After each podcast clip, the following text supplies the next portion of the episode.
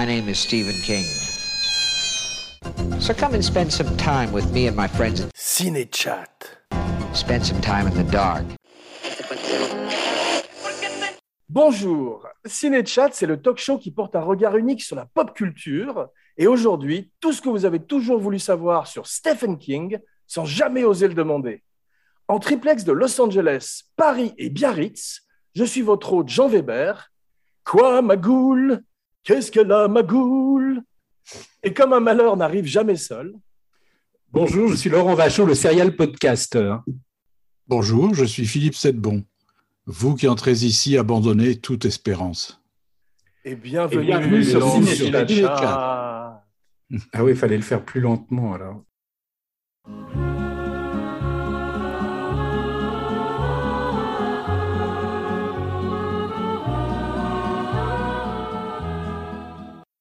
Ravi de vous retrouver, mes cinébodies, pour une émission un peu particulière car elle propose non pas un best-of, mais plutôt trois couleurs de Stephen King, trois parfums d'une glace napolitaine monstrueuse pour dresser le portrait du maestro de l'horreur. La règle du jeu est simple triple programmation, un film par cinébody et Philippe Mad Dog Sedbone, le Stephen King français, ouvre les portes du chenil et nous fait passer de ciné-chat à ciné-chien avec But I want to tell you about a movie called Cujo Rated R. Dans un chapitre intitulé Who let the dogs out? Who? Who? Who? Who? Who? Ah, on attaque fort là.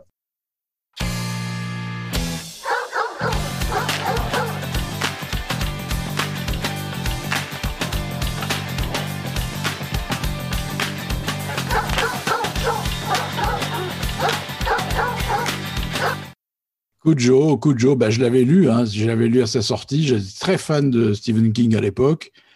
Et, euh, voilà, j'avais adoré. Je trouve que c'était un de ses meilleurs bouquins, des plus flippants avec Shining, ou plutôt L'Enfant Lumière, comme c'était intitulé en France. Et euh, j'étais assez euh, spécialiste de King à l'époque, j'ai un peu oublié maintenant. Et le film aussi m'avait énormément plu à sa sortie, Cujo de Lewis Teague. Et en fait, en le revoyant pour, l'émission, bah, c'est pareil, je l'adore. C'est un film exceptionnel. Je suis d'accord, mais c'est drôle parce que je vais t'avouer quelque chose, je l'avais jamais vu avant. C'est la première fois que je l'ai vu et je l'ai découvert pour l'émission, je te remercie. Et j'avais pas lu le livre non plus parce qu'en fait, ça m'a rappelé la phrase de W.C. Phil qui dit un homme qui déteste à ce point-là les enfants et les, chiens ne peut pas être foncièrement mauvais. Moi, c'est un homme qui déteste à ce point-là les films avec des enfants et des chiens ne peut pas être foncièrement mauvais.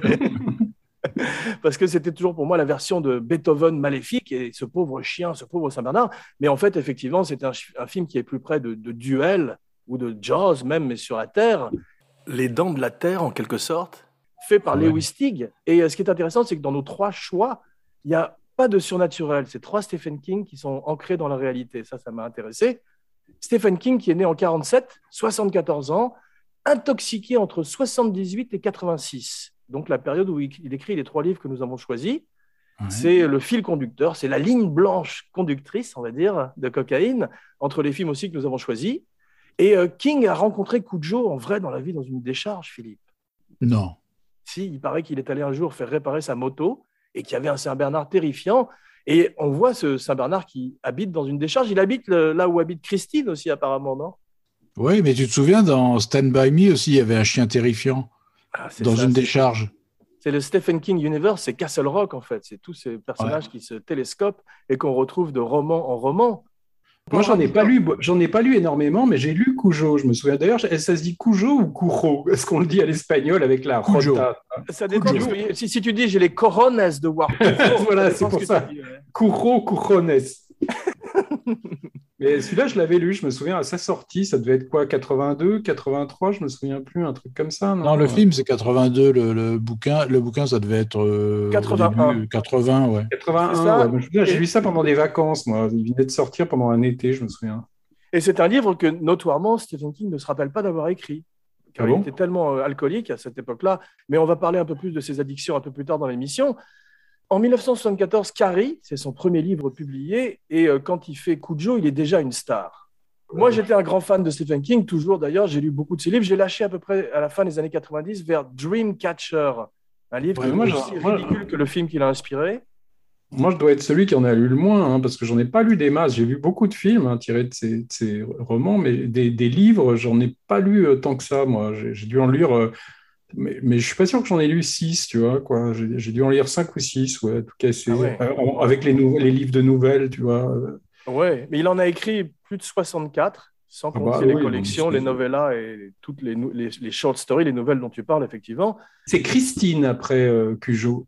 Christine, qui est un de ses bons films aussi, parce qu'en fait, j'ai choisi Running Man, je vais te l'avouer maintenant, pour glisser sournoisement un ciné-flop entre deux ciné-buddies, pour nous gosser, pour rire avec tendresse d'un film étrange dont nous allons parler dans quelques instants. Mais c'est vrai que si j'aurais dû choisir The Dead Zone, qui est peut-être euh, Oui. un de mes films préférés, parce que Bah oui. une des meilleurs, mon, mon film préféré de King, c'est The Shining. Mais la meilleure adaptation de King, c'est peut-être The Dead Zone, qui est plus proche du livre, Mm. tout en restant quand même un film de Cronenberg, si tu le regardes. Il y a les mêmes obsessions de Cronenberg, et c'est Mm. un film qui est euh, un très grand film et une des meilleures adaptations de King. Dead Zone, je l'ai pas lu, moi. Je l'ai vu, hein, mais je je l'ai pas lu. Le livre était formidable aussi, et euh, Christopher Walken était extraordinaire dans le rôle principal, avant qu'il ne s'auto-parodie un petit peu.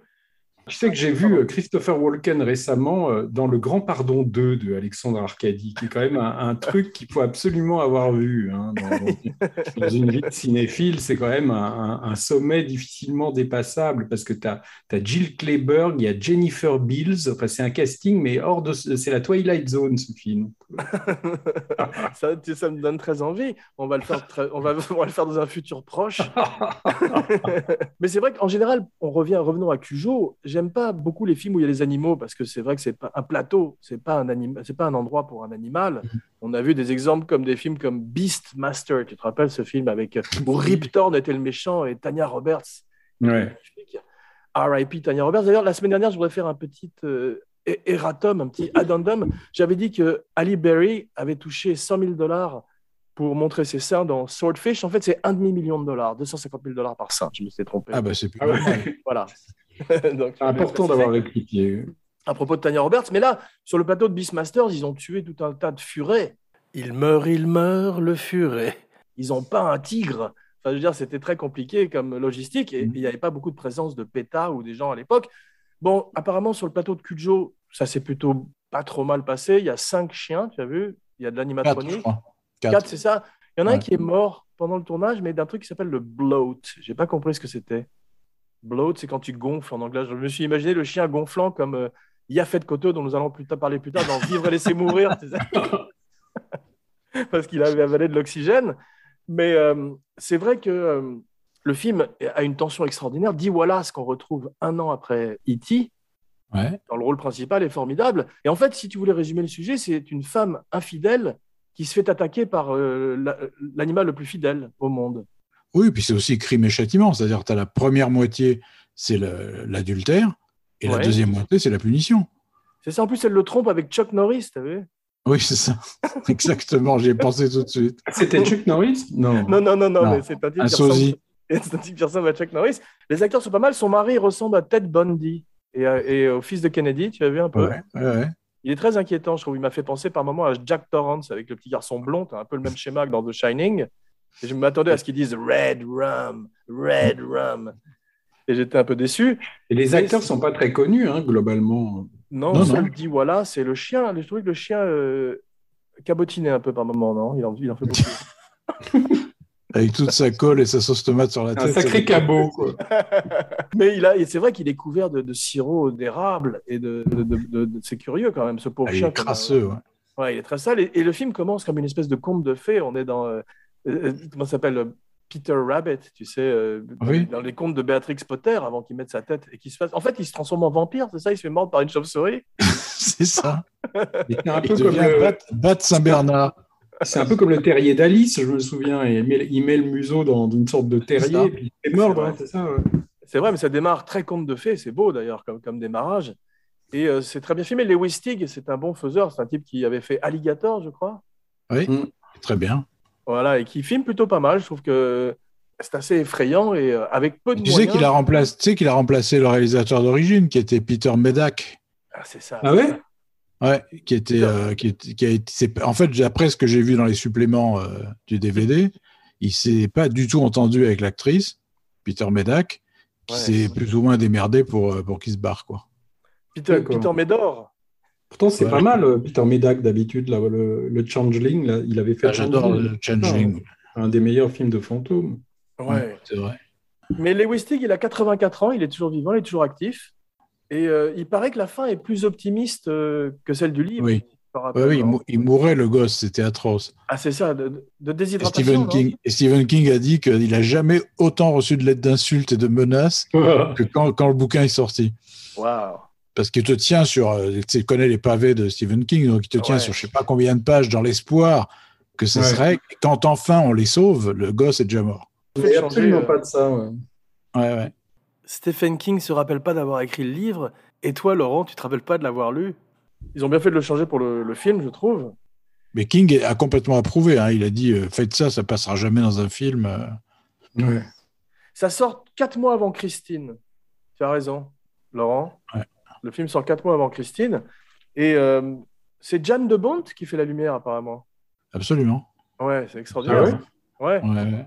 Le chef-op de Paul Verhoeven, qui ferait lui-même euh, des films comme Speed et Twister, avec des vaches qui s'envolaient dans des ouragans. Je sais pas quel est son apport sur les cadrages, mais je trouve les cadrages exceptionnels dans, dans Cujo. Ouais, très très Très bon. BD, très Ouais. BD, toujours avec le, chien en premier plan de dos, la, Mm. la femme derrière, elle l'a pas vu, euh, etc. Il y en a plein des cadrages comme ça, ou le téléphone en premier plan. Ouais. Et le- les passages où on monte jusqu'à la chambre par- avec une grue à l'extérieur, Ouais, c'est très bien fait aussi. Ça fait penser à Wes Craven à- à- ou à Hitchcock, et c'est magnifique, je trouve. Il est étonnamment, je trouve, étonnamment riche en, en images, en son, en musique et tout pour, un- pour une série B, parce que ça reste une série B quand même au niveau de la production. Non, mais euh, Ouais. dans mon souvenir, je ne l'ai pas revu là, mais c'était assez poisseux, non? Enfin, c'était. euh, je me souviens quand même surtout moi de la, de la partie où elle est dans la voiture euh, avec le gosse et que le, le chien est à l'extérieur quand même. Ça, ça, dure, côté, que, euh, ça dure que 38 minutes, hein, ça, en fait. Moi aussi, je me souvenais que de ça, en fait. J'ai l'impression que c'était presque le- le- le- le- la totalité du film. Ouais, non, mais il y a une partie, heure avant. Des films de survie, de survival, comme ça, où tout d'un coup tu es coincé avec un animal. Moi, j'aime bien. C'est Je me ça. rappelle, The Shallows était formidable récemment avec le requin. Et, Ah oui, ouais, excellent. c'est bien ça. ouais. et Blake Lively, la femme de Ryan Ah Reynolds, ouais. c'était vachement bien foutu, ça, comme film. King dit que Dee Wallace délivre une des meilleures performances dans un film de Stephen King. C'est vrai, suis qu'elle est assez extraordinaire, elle vend vraiment formidablement le film. Et on peut dire aussi que King, à l'époque, c'est lui la star, parce que ça a commencé avec des metteurs en scène, des auteurs qui s'emparaient de ces films, comme on a vu dans un cas extrême avec The Shining, ou De Palma, notre ami, le saint patron Mm. d'Abracadapod, qui s'est emparé de Carrie et, et Cronenberg, dont on parlait précédemment. Mais là, maintenant, c'est Stephen King qui est la star. Et Ouais. il va faire plusieurs films avec De Laurentiis à cette époque également, où euh, on met son nom en premier. Ça va être Stephen King Silver Bullet, Stephen King Cat's Eyes, tu vois, tous ces, tous ces films. Il y en a des pas mal. D'ailleurs, après, il n'y a plus tellement de metteurs en scène stars qui ont adapté King. hein. C'était surtout au début. Quoi. Après, les, les, les mecs, c'était plutôt des, des metteurs en scène euh, un peu inconnus hein, pour la C'est suite. vrai, tu as Flanahan avec euh, Dr. Sleep, quand même, qui est un metteur en scène un peu coté. Oui, mais c'est pas comparable à Kubrick, De Palma, tu vois. Non, le dernier, c'est peut-être Rob Reiner, dont nous avons parlé beaucoup euh, dans ton segment de l'émission. Mm.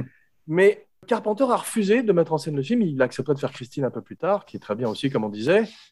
Moi, je me souviens avoir demandé à, et à, à Brian De Palma et à William Friedkin, De Palma, pourquoi il n'avait pas voulu en refaire un euh, de King. Et visiblement, il n'avait pas l'air d'aimer euh, tellement les autres livres. Enfin, en tout cas, il n'avait peut-être pas lu, hein, mais, mais tous. Mais euh, ça avait pas l'air de- il n'avait pas l'air d'avoir un livre qu'il avait, euh, qu'il Emballé, avait ouais. branché. Et euh, Ouais. Friedkin, il aimait beaucoup ce- ça, Hit, Ouais. I sort of enjoyed it. que tu vois d'ailleurs au début d'un de ses films. Euh, tu vois euh, un film qui s'appelle, euh, qui est pas très bon d'ailleurs, qui s'appelle La Nurse, tu vois, The Guardian, Ouais. euh, où on voit quelqu'un qui met le livre dans une valise, qui prépare une valise et qui met le livre drôle. dedans. C'est drôle.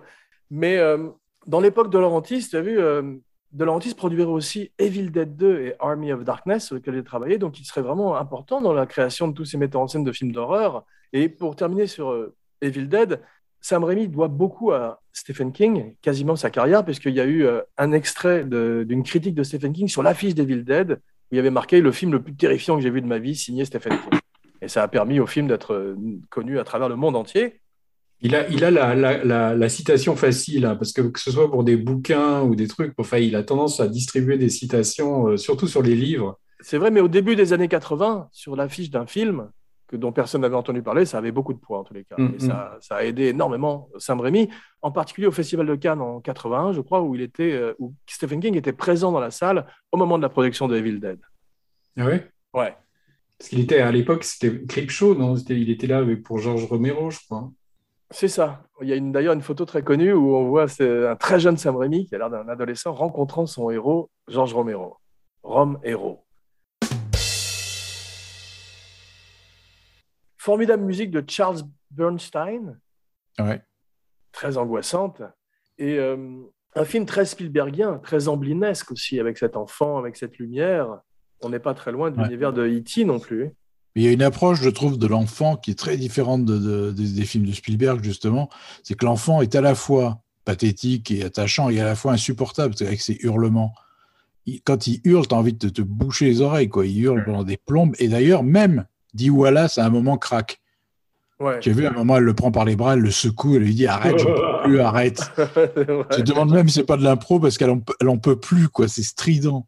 Mais elle rend, elle rend tout crédible. L'adultère est crédible. C'est euh, c'est rare Ouais. de voir d'ailleurs au centre d'un film d'horreur un, un drame conjugal aussi euh, poignant, enfin en tout cas aussi réaliste. Oui, et puis un peu sordide, parce que le mec euh, est quand même une bête, quoi. Et après, il détruit sa maison, il, il abîme ses, ses- ses affaires. Enfin, c'est vraiment une, une brute, quoi. Ouais, euh, C'est pas un adultère romantique, je veux dire. c'est vrai. Mais il y a un truc qui est encore plus dangereux que Cujo dans cette voiture, c'est qu'elle conduit une Pinto, une voiture qui a Mhm. été euh, ra- ramenée euh, à l'usine à l'époque, qui était encore plus dangereuse que Christine, parce que quand on rentrait à l'arrière de la Pinto, elle explosait comme une bombe. Et il y a eu plein de procès qui ont été faits. Et euh, Mais le coup de l'adultère, c'est quand même toujours un truc un peu puritain. C'est-à-dire, c'est que dans les films américains, tu vois, tu as péché, donc tu dois payer après. Quoi. Ça, Ouais. c'est exactement ça. C'est crime et châtiment, le coup de Joe. Pulsion, pulsion de De Palma, quand t'as Angie Dickinson, tu sais, qui vient de coucher avec un mec qu'elle a rencontré au musée. Là, quand elle est dans la dans l'ascenseur, tu vois la gamine qui la regarde, tu sais, de manière insi- avec insistance. Tu as l'impression que c'est la culpabilité, tu vois, qui la regarde avant Ouais. le châtiment. Tu vois, il y a toujours un truc quand même extrêmement moralisateur par rapport à ouais, ça. c'est vrai. Ils ont une maison magnifique, ce type qui travaille dans la pub apparemment. Ouais. Il fait des céréales qui sont dangereuses pour les enfants. Ils ont une sublime maison qui est à Mendocino, en Californie, qui est censée être le Maine, là où se passent euh, tous les livres et là où habite Stephen King, à Bangor, dans le Maine. Oui, parce que le bouquin, c'est dans le Maine, non? Ouais, la plupart de ses livres sont dans le Maine. C'est là où il aurait d'ailleurs en 99 son terrible accident de voiture.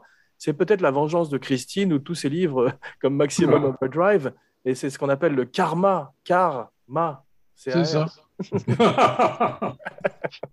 Mais ceci dit, pour une maison comme celle qu'ils ont, j'accepterais de me faire euh, terroriser par Cujo. Vue, vous avez vu cette vue sur la mer qu'ils ont? Ah, c'est sublime, c'est sublime. Extraordinaire, vraiment fantastique.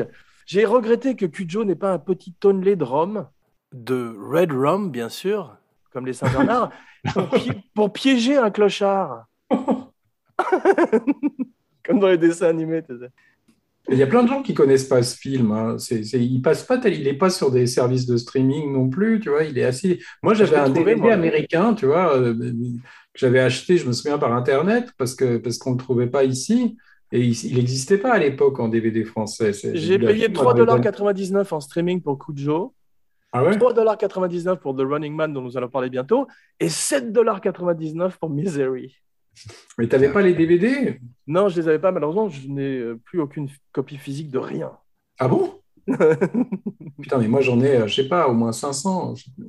Non, je sais, mais toi, tu as une collection extraordinaire. tu Oui, mais tu les regardes plus en fait, hein, parce que moi j'avais des DVD, je sais pas comment, euh, Philippe, comment tu fais, mais moi j'ai des DVD, j'ai des, tu sais, sur un énorme écran, c'est pas très beau, donc euh, j'ai tendance à regarder des fois quand le truc est sur Prime Video ou sur Netflix, je, Ouais. je regarde plus mon DVD quoi. On voit les Ah, DVD de DVD, Philippe non. derrière lui, là.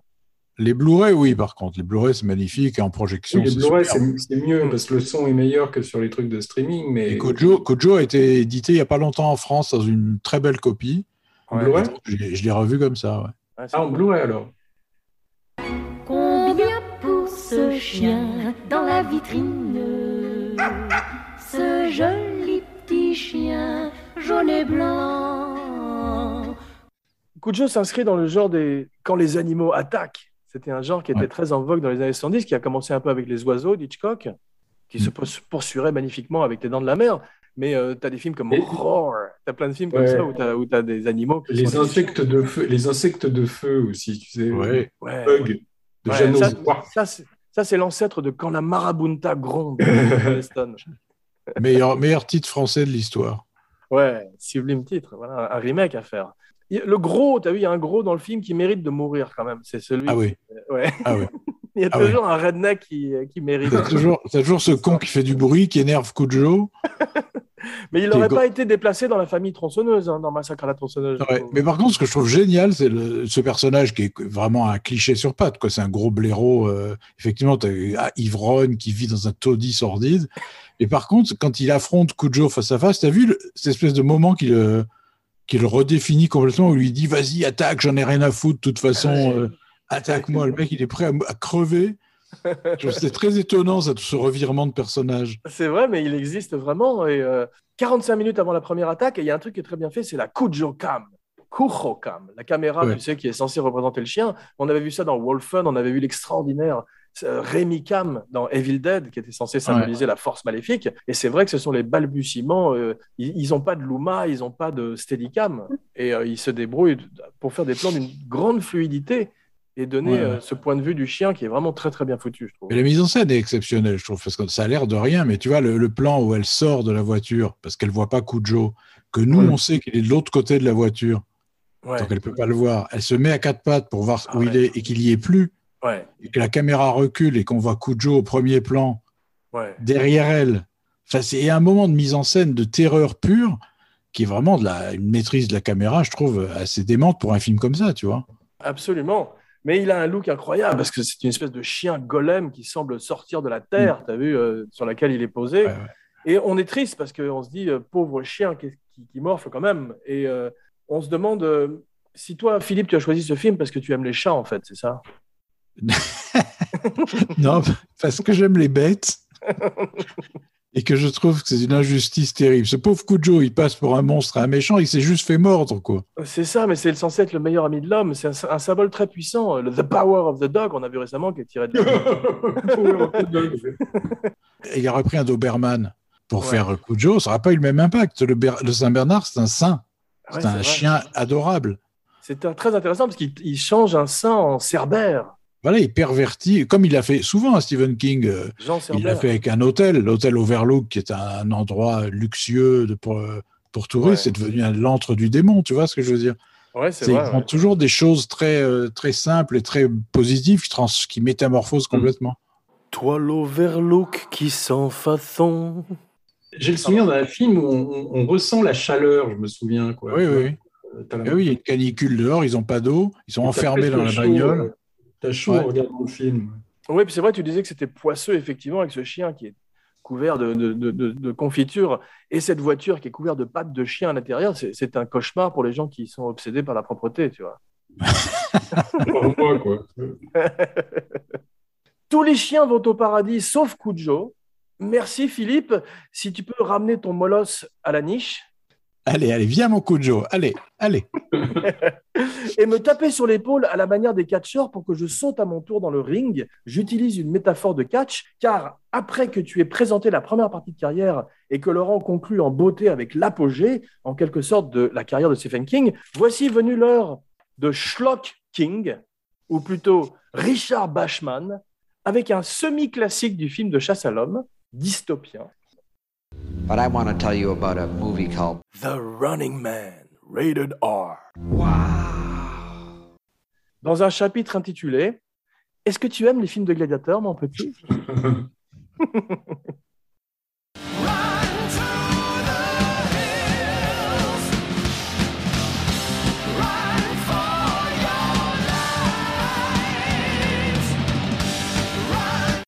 King a écrit le livre en 82.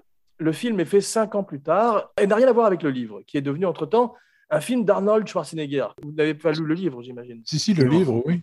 C'est pas son meilleur, mais c'était pas grotesque comme le film. C'est vrai que le personnage était plus près euh, de Gérard Lanvin dans Le Prix des dangers, qui d'ailleurs leur ferait un, un procès quelques années plus tard pour euh, plagiat, puisque le Ouais, film, de, de- le film et, et la nouvelle de Bachman sont très proches de l'œuvre de Robert Sheckley, Mm. un écrivain qui, qui écrirait également La dixième victime, adaptée Et en comment ça- victime. Comment ça se fait? Il était pas, il connaissait pas ces, ces- ces deux films? Alors, Sheckley a d'abord confronté Stephen King, Et King lui a dit Ah ben non, je suis désolé, parce que King était en plus un gros fan de Sheckley. Et il dit non, jamais- il- il lui dit j'ai jamais lu cette nouvelle, je je suis désolé, etc. Et d'après Sheckley, on n'a pas, euh, King ne s'est jamais prononcé sur la question, mais Sheckley dit il l'a probablement lu et peut-être oublié et il l'a re- ressorti un peu plus tard, quelques années Ah, plus Il y a tard. quand même deux films qui ont été faits. Ça doit être la, la nouvelle la plus célèbre de Sheckley. ça. De toute façon, c'est une histoire euh, vieille comme le monde, depuis les chasses du comte Zaroff jusqu'à Battle Royale et plus récemment Squid Game. C'est très inspiré de cette nouvelle de Sheckley et également du Running Man, que ce soit les looks des personnages. On a vu aussi également euh, Hunger Games, une série très populaire. Tu as eu Art Target avec Van Damme, qui est pas. Oui, mais tout ça, c'était avant, tu vois. Enfin, le, le Running Man. C'est ça. Mais donc, tous ces films sont un peu basés sur une même idée. C'est comme si tu disais que Mid- Midsommar, c'est la même chose que The Wicker Man. C'est que tu as certaines idées, certaines histoires qui sont des archétypes d'histoire, et après, Mhm. tout est dans l'exécution. Mais tu peux voir des, des grands points communs entre. euh, Non, mais le, truc de la télé, tout ça, de, de faire filmer ça pour une émission, c'est quand même. Parce que là, C'est ça. ça aussi. hein. C'est ça. Mais dans le livre, c'est un petit bonhomme qui court pour sauver sa vie dans une émission télévisée à travers tous les États-Unis avec des chasseurs qui sont beaucoup plus proches de redneck et de vrais chasseurs, alors que là, ils en ont fait des catcheurs, des personnages plus grands que la vie, puisque, comme d'habitude, on est obligé de tout aligner sur Schwarzenegger dans un film de Schwarzenegger, qui devient la star du film et qui regrette que Andrew Davis, qui au départ ait fait le film, soit viré au bout de deux semaines et remplacé par Paul Michael Glaser, Starsky de Starsky et Hutch, qui est plus un metteur en scène de télévision. Il a une étrange carrière à la manière de Léonard Nimoy, où il a été acteur d'une grande série et puis ensuite il est passé à la mise en scène. Mais c'est vrai que le film fait, très de téléfilm. Oui, bien sûr. Et euh, la grande force du film, c'est un petit peu la même que la grande force du film de Boissé, c'est le présentateur qui est un très beau rôle et qui est joué magnifiquement par Richard Dawson dans le film de Glazer et sublimement par Piccoli dans le film de Boissé. Mais Dawson, je crois que c'était un vrai euh, présentateur. Bien sûr, Dawson a présenté pendant des années Family Feud. C'est un type qu'on avait connu, je crois, dans La Grande Évasion et dans des films anglais. C'est un acteur au départ qui était parti aux États-Unis et qui était devenu un présentateur de télé pendant des années. Il avait la, particu- la particularité d'embrasser les candidates sur la bouche. Et euh, c'était euh, vraiment les années 70. Il ressemble à une espèce de, de lézard de lounge. C'est un mélange de Tony Clifton et euh, de Mr. Love, c'est dans Dr. Jerry et Mr. Love. Il est très crapuleux. Il est, comme disait Pierre Desproges, il est coupe rosé de frais comme seuls peuvent l'être les Britanniques, tu as vu. Et euh, c'est une très bonne idée de casting parce qu'effectivement, il est le personnage. Les gens ont dit que Dawson, dans la vie, c'était Damon Killian. C'était exactement Mhm. ce type qui virait des gens, qui avait des crises scénaires, si tu veux, et qui était une espèce de diva. Et je trouve qu'il est assez formidable dans le film. C'est quand même une grande performance. D'ailleurs, ils ont fait des tests screening, tu sais, et les gens avaient envie que ce soit lui qui gagne. Parce que Schwarzenegger est pas très bon, il faut le dire, il joue pas très bien. Il n'a jamais été pire, moi, je trouve. En plus, les one-liners sont très très mauvais. Et t'as t'as vu que les trois quarts, t'as remarqué que les trois quarts sont rajoutés en post-production? Exactement. On voit que les lèvres ne bougent pas. Ouais. Ah ouais, Sub-Zero, more like Plane Zero. Ouais. Ça veut rien dire en plus. Rien. Et je me souviens que ça faisait très Z. Tu avais des, t'avais des véhicules futuristes qui avaient l'air vraiment d'avoir été faits un peu n'importe comment. Tu avais Ah, l'impression tu que n'as- tu l'as rajouté trois tu- morceaux de plastique sur un, sur un truc. Tu vois. C'est vrai, mais t'as revu aucun des films donc pour l'émission, bravo. Euh, bah non, j'ai pas revu celui-là. ouais. Moi, je l'ai revu. Moi, j'ai revu Running Man. Mais Running Man, moi, je l'avais vu au cinéma à l'époque. hein. Mais avant tout, parlons un petit peu de Richard Bachman, le double de Stephen King, dans un chapitre intitulé. Mais avant tout, parlons de Richard Bachman, le double de Stephen King, dans un chapitre intitulé. What is this that stands before me?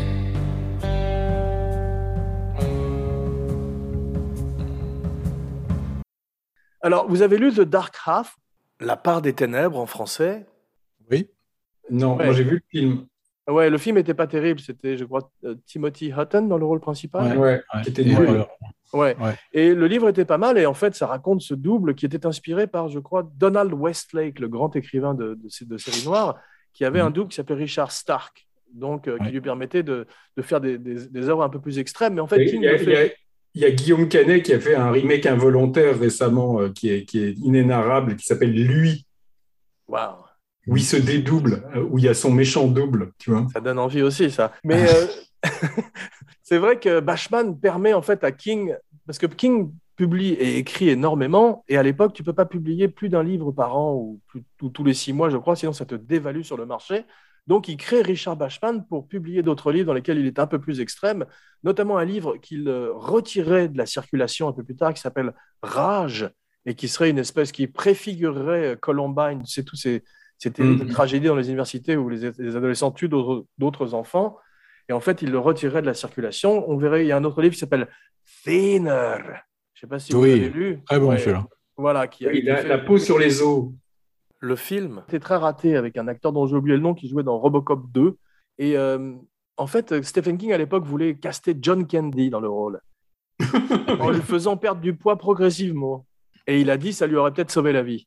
Mais c'est vrai que le livre était étonnant avec cette, euh, cette gitane qui touchait la, la joue de ce gros homme et qui lui jetait une malédiction et il se mettait à maigrir de page en page pour devenir squelettique à la fin.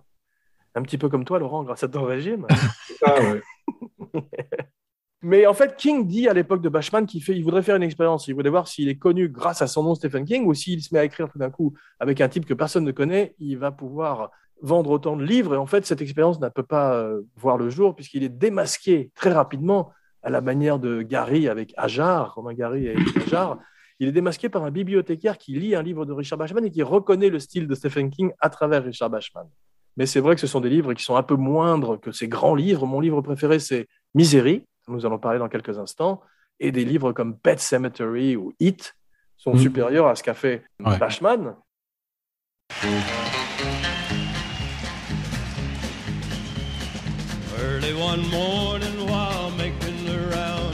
I took shot of cocaine and I shot my woman down. I went right I stuck at 1144 beneath my head. Mais revenons au fil blanc euh, donc, de l'émission, qui est la drogue. À l'époque, Stephen King n'avait quasiment rien à envier à Hunter S. Thompson. Je vais vous raconter un peu la liste de ce qu'il prenait. J'ai lu donc cocaïne, Xanax, Valium, NY Quill, qui apparemment est un médicament pour la toux, de la bière, du tabac, et Good Old Mary Jane, la marijuana, entre donc 78 et 86. Et c'est sa famille qui finit par... Excusez-moi, je ne comprends pas. Qu'est-ce qui se passe? Excusez-moi, c'est mon Google Home. Je sais pas pourquoi il s'est mis à parler. ton, ton- ton Google Home se rebelle contre l'émission. comprends pas. as dû activer quelque chose. Je sais pas. Pourtant, tu n'as pas, dit le, le- le mot qu'il faut dire. euh, Tu sais, OK Google. Je ne comprends pas bien pourquoi il s'est mis à. Ta- Tais-toi. Tu veux qu'on fasse l'émission avec Siri et Alexa aussi? Les intelligences artificielles ont aussi droit à l'erreur. Qu'est-ce que je peux faire d'autre pour vous? Tu veux que je lui envoie Kujo Je vais lui envoyer Kujo. Envoie-lui Jean. Weber signing off. On fera pas mieux. Envoie-lui le Lone Mower Man. Non, c'est hallucinant. On assiste en direct à la naissance de Skynet. Donc c'est sa famille. euh, là, si, si ton intelligence artificielle nous a... C'est dommage qu'on fasse pas AI aujourd'hui. Mais c'est vrai que Je, coupe le son parce que. Oui. Peut-être. la euh, famille, en particulier. Tabata, la femme de Stephen King qui organise une intervention, et euh, elle arrive avec la poubelle de la maison et elle vide la poubelle dans son euh, bureau. Et de- de- dedans, il y a des bouteilles de bière, des paquets de cocaïne, des paquets de vieux médicaments, etc. Et tout d'un coup, il se rend compte que s'il ne s'arrête pas immédiatement, il va mourir. Et il devient sobre. Il a peur de ne pas pouvoir écrire sobre. Mais pourquoi il faisait ça?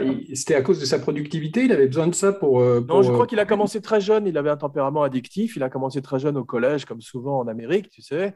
Et euh, il a continué. Et il a eu peur, un petit peu comme Robin Williams, de plus pouvoir écrire s'il n'était pas sous drogue, parce qu'il était tellement conditionné à cette habitude. Tout d'un coup, on voit d'ailleurs que dans Misery, dont nous en parlons, il y a la superstition de la cigarette, de la bouteille de. Schrader, Schrader, il est comme ça aussi. Il a, il a raconté qu'à une époque, il a écrit euh, pratiquement ses scénarios les plus célèbres euh, complètement bourrés tout le temps. Quoi, tu vois. Et puis sous no, Taxi Driver sous co- cocaïne dans sa voiture. Voilà, euh, Raging Bull, enfin, il, Cat People. Alors après, euh, il, il dirigeait aussi, je crois, euh, dans un état second, mais il a eu peur aussi, quand il a arrêté, si tu veux, de, de, de perdre un peu le. le- Ah bah tiens, voilà, j'ai ta réponse. En gros, en fait, si tu veux, c'est euh, Jack Torrance, c'est lui, c'est Stephen King. Hmm. Et, euh, si tu veux en savoir un peu plus sur lui, il est également le personnage de Paul Sheldon dans Misery, puisqu'il dit que c'est un livre sur la cocaïne et sur l'addiction, en particulier Misery.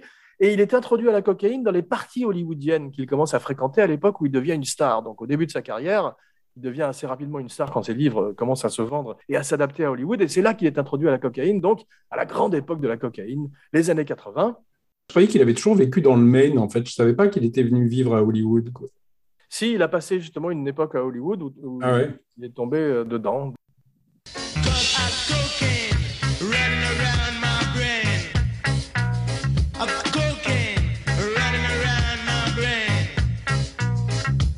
Boissé dit qu'ils ont gagné leur procès, mais c'est plus une question de principe parce qu'ils ont, gagné très peu d'argent en général. Ces procès pour plagiat rapportent assez peu d'argent. On a vu que John Carpenter avait gagné 80 000 dollars en faisant un Ouais. procès à Luc Besson sur Lockdown, qui avait plagié Escape from New York Hmm. en 97. C'est curieux d'ailleurs, pourquoi c'est si peu? Je sais pas, parce qu'en fait, c'est d'abord très difficile de prouver qu'il y a plagiat. Je crois qu'il faut énormément de points de, de comparaison et de similitude.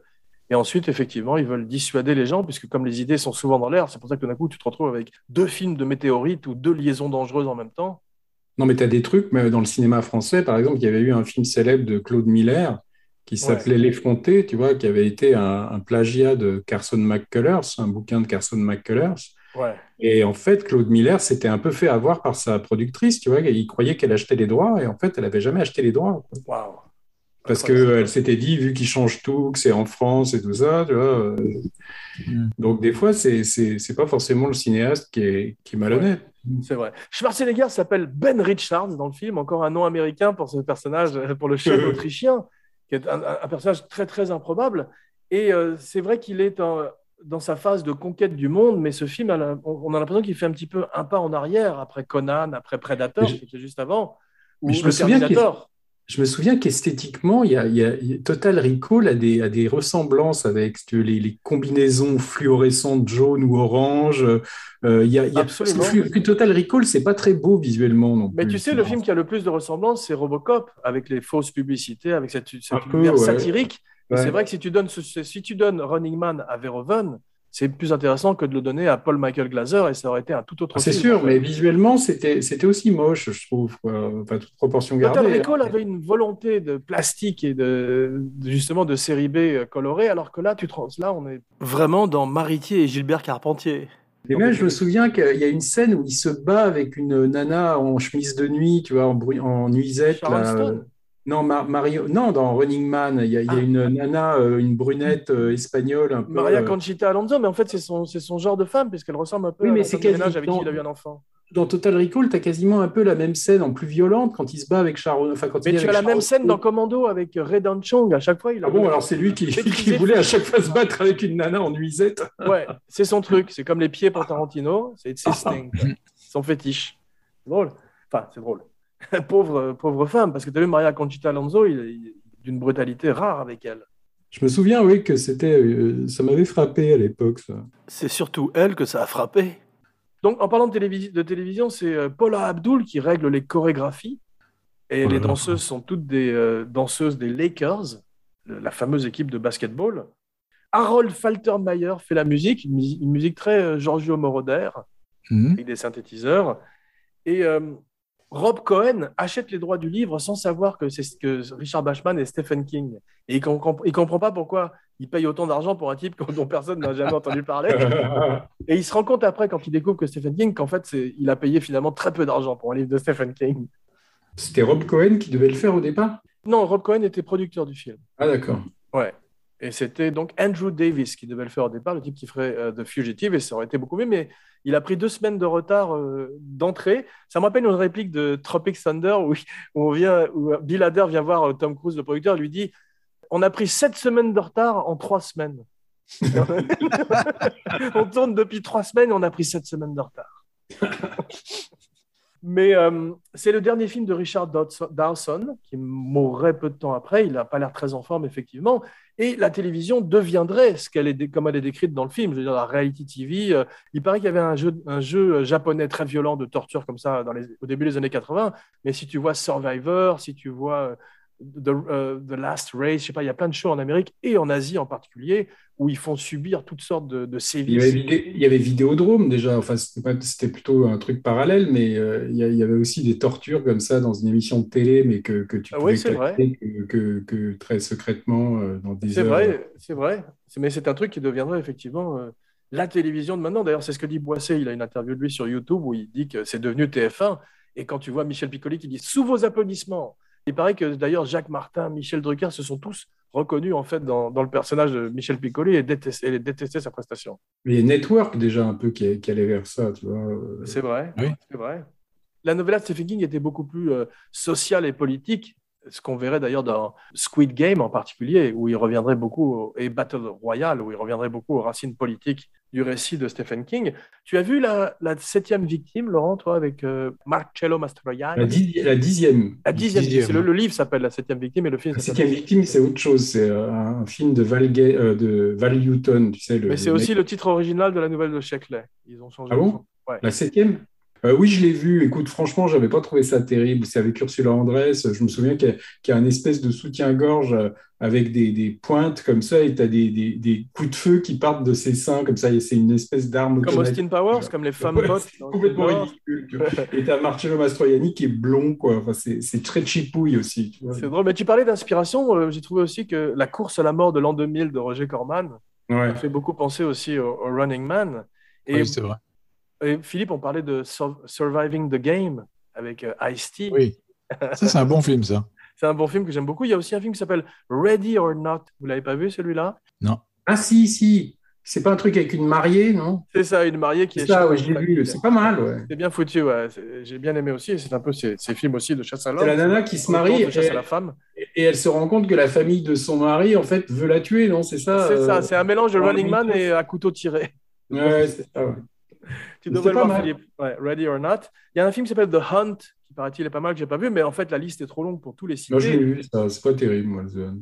Euh, un ou deux ans après le, le film, il y a American Gladiator qui commence, où tu as carrément des, les personnages qui ressemblent aux, catcheurs des- du film, que ce soit Dynamo, Sub-Zero, ou tous ces personnages ridicules qu'on retrouve. Jesse Ventura, un pote de Schwarzenegger à l'époque, qui deviendra également gouverneur, et qu'on a vu dans ouais. Predator, Philippe, si tu te rappelles. Très bien. Ouais. Et euh, on voit euh, Jim Brown dans le film. Oui, aussi. le pauvre, avec une Ouais. mèche blanche. Parfaitement Ouais. ridicule. Et le, personnage qui chante de l'opéra euh, est étonnant. Dynamo, tu as vu? Ouais, il était dans les Warriors, je crois. C'est ça. Et si tu te rappelles, il était aussi dans Alone in the Dark avec Martha Lando et Jack Palance. C'était le troisième Exact. film. Exact. Tu te souviens de son nom? J'ai jamais oublié son nom. Lint, comme le chocolat de Lint. Erland van Liet de Jude. Et c'était un vrai chanteur d'opéra. C'est pour ça qu'il se met à chanter euh, la, la, la chevauchée des Valkyries. Je- C'est le genre qu'on invite au dîner de cons, tu vois. Mais euh, ça m'a fait penser tu sais à quoi aussi? À Batman et Robin aussi, quand ils sont, euh, Oui. quand ils sont sur patin à glace ou patin à Avec roulettes. Schwarzenegger aussi, tu vois. Bah, avec Schwarzenegger également, et on est limite avec les jeux de mots et les gens sur patin à glace, c'est euh, Hollywood en ice, tu vois, c'est Batman et Robin en ice ou euh, Let's kick some ice. C'est un peu ridicule. C'est aussi l'univers de euh, Escape from euh, LA aussi, avec ces- cette insurrection, ces rebelles qui sont ridicules, euh, commandé par Dweezil Zappa, le fils de Frank Zappa, et Mick Fleetwood, le chanteur de Fleetwood Mac, qui à mon Ah avis devait être des potes. euh, de Paul Michael Glaser avec qui il fumait des joints dans les canyons et il, a- il, a- il a dû dire à- il a dû dire hé mon gars tu veux pas jouer dans mon film? Et l'autre lui a dit mais j'ai jamais joué c'est pas grave on va se marrer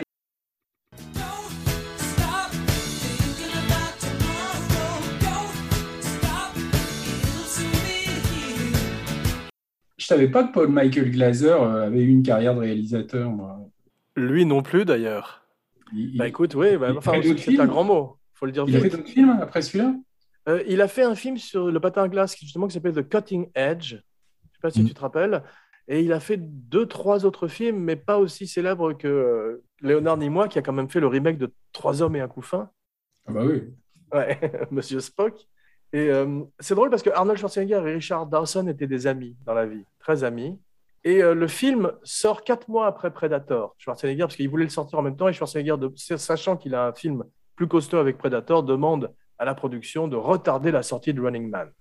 Et Dawson, dans son contrat, exige de ne, de ne dire aucune profanité aucun gros mot, parce qu'il a toujours sa personnalité de présentateur de show télé à conserver. Et le film se passe entre 2017 et 2019. En fait, c'est- c'est c'est un peu la descendance de Rollerball aussi, non? Exactement. Vrai, J'allais en c'est parler vrai. parce qu'on on va parler de James Caan très très très vite là, mais c'est effectivement Rollerball est l'ancêtre du Running Man. Et euh, il y a un truc qui, qui est assez prémonitoire dans le film aussi, c'est quand il remplace les visages, tu sais, les deep fakes, la, pré- la Ouais. propagande. Oui. C'est un truc qu'on verrait beaucoup par la suite avec le CGI. Mm. Et tu sais, tiens, tu parlais euh, de Rollerball et ces grands films des années 70, ça m'a fait penser aussi à On achève bien les chevaux. Mm. En particulier ce présentateur qui est très proche de Richard Dawson, qui est cet acteur qui était Gig Young, je crois qu'il s'appelle, Gig Young. ouais. ouais, qui s'est suicidé et qui a été viré de- du shérif est en prison au bout d'un jour parce qu'il est tombé du wagon. il est tombé de la diligence. Arnold ne joue pas encore bien la comédie. Il a, on va voir qu'il a besoin d'un metteur en scène très costaud comme Verhoeven ou euh, Cameron pour le tenir. Ou alors il a besoin de jouer un robot euh, autrichien, comme dans le Terminator, là ça passe. Mais c'est vrai que s'il était censé, censé jouer un pilote d'hélicoptère euh, qui s'appelle Ben Richards, on verrait que ça ce serait de plus en plus ridicule par la suite, où il deviendrait un docteur ou un agent en assurance dans True Lies. Il est, il est d'une, il est d'une lourdeur dans l'humour dans ce film, je trouve. Tu sais, quand il est avec sa chemise hawaïenne et qu'il sort au moins trois vannes sur sa chemise hawaïenne, c'est, c'est pas drôle, quoi. Non, il avait fait quoi? Il avait fait Predator déjà, non? Il était pas trop Oui, mal. C'est ça. Mais en fait, il y a Steven De Souza qui euh, Die Hard, tu vois, qui est sur le plateau de Running Man en train d'essayer de punch up, comme on dit, le script et de rajouter ces pauvres vannes qui sont des, des sous-one-liners par rapport à ce qu'on a pu avoir dans les films de Cameron ou de McTiernan. Stick around.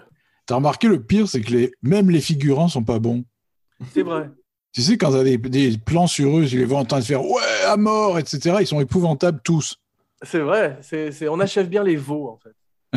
Il y a des films comme ça. Il y a, il y a un film de John Huston qui s'appelle euh, La Victoire. À nous la victoire, tu vois, sur des mecs Ah oui. qui, Oui. pendant bien la sûr. guerre, tu sais, une équipe de foot, euh, une évasion. Stallone et Gaulle. Et alors, si tu regardes bien, le film était tourné en Hongrie et tu vois la fin du film, c'est euh, tous les, les gens dans les, dans les tribunes qui envahissent le terrain, tu sais, pour, euh, pour euh, donner des fringues pour que les, les mecs s'évadent, enfin pour que les joueurs s'évadent. Et en fait, tu les vois, les mecs, ils ont des brushings années 80 avec des, des bracelets montres et tout. Ils ont des fringues années 80, tu les vois, ils n'ont même pas essayé de supprimer les plans, tu vois. C'est carrément, les gars étaient en costume années 80 dans les tribunes, tu vois. Et et il y a un autre film comme ça, c'est euh, 13 femmes pour Casanova avec Tony Curtis, tu sais. de- Wow, de- Il y a. Marissa Berenson et Jean Lefebvre dedans, tu vois.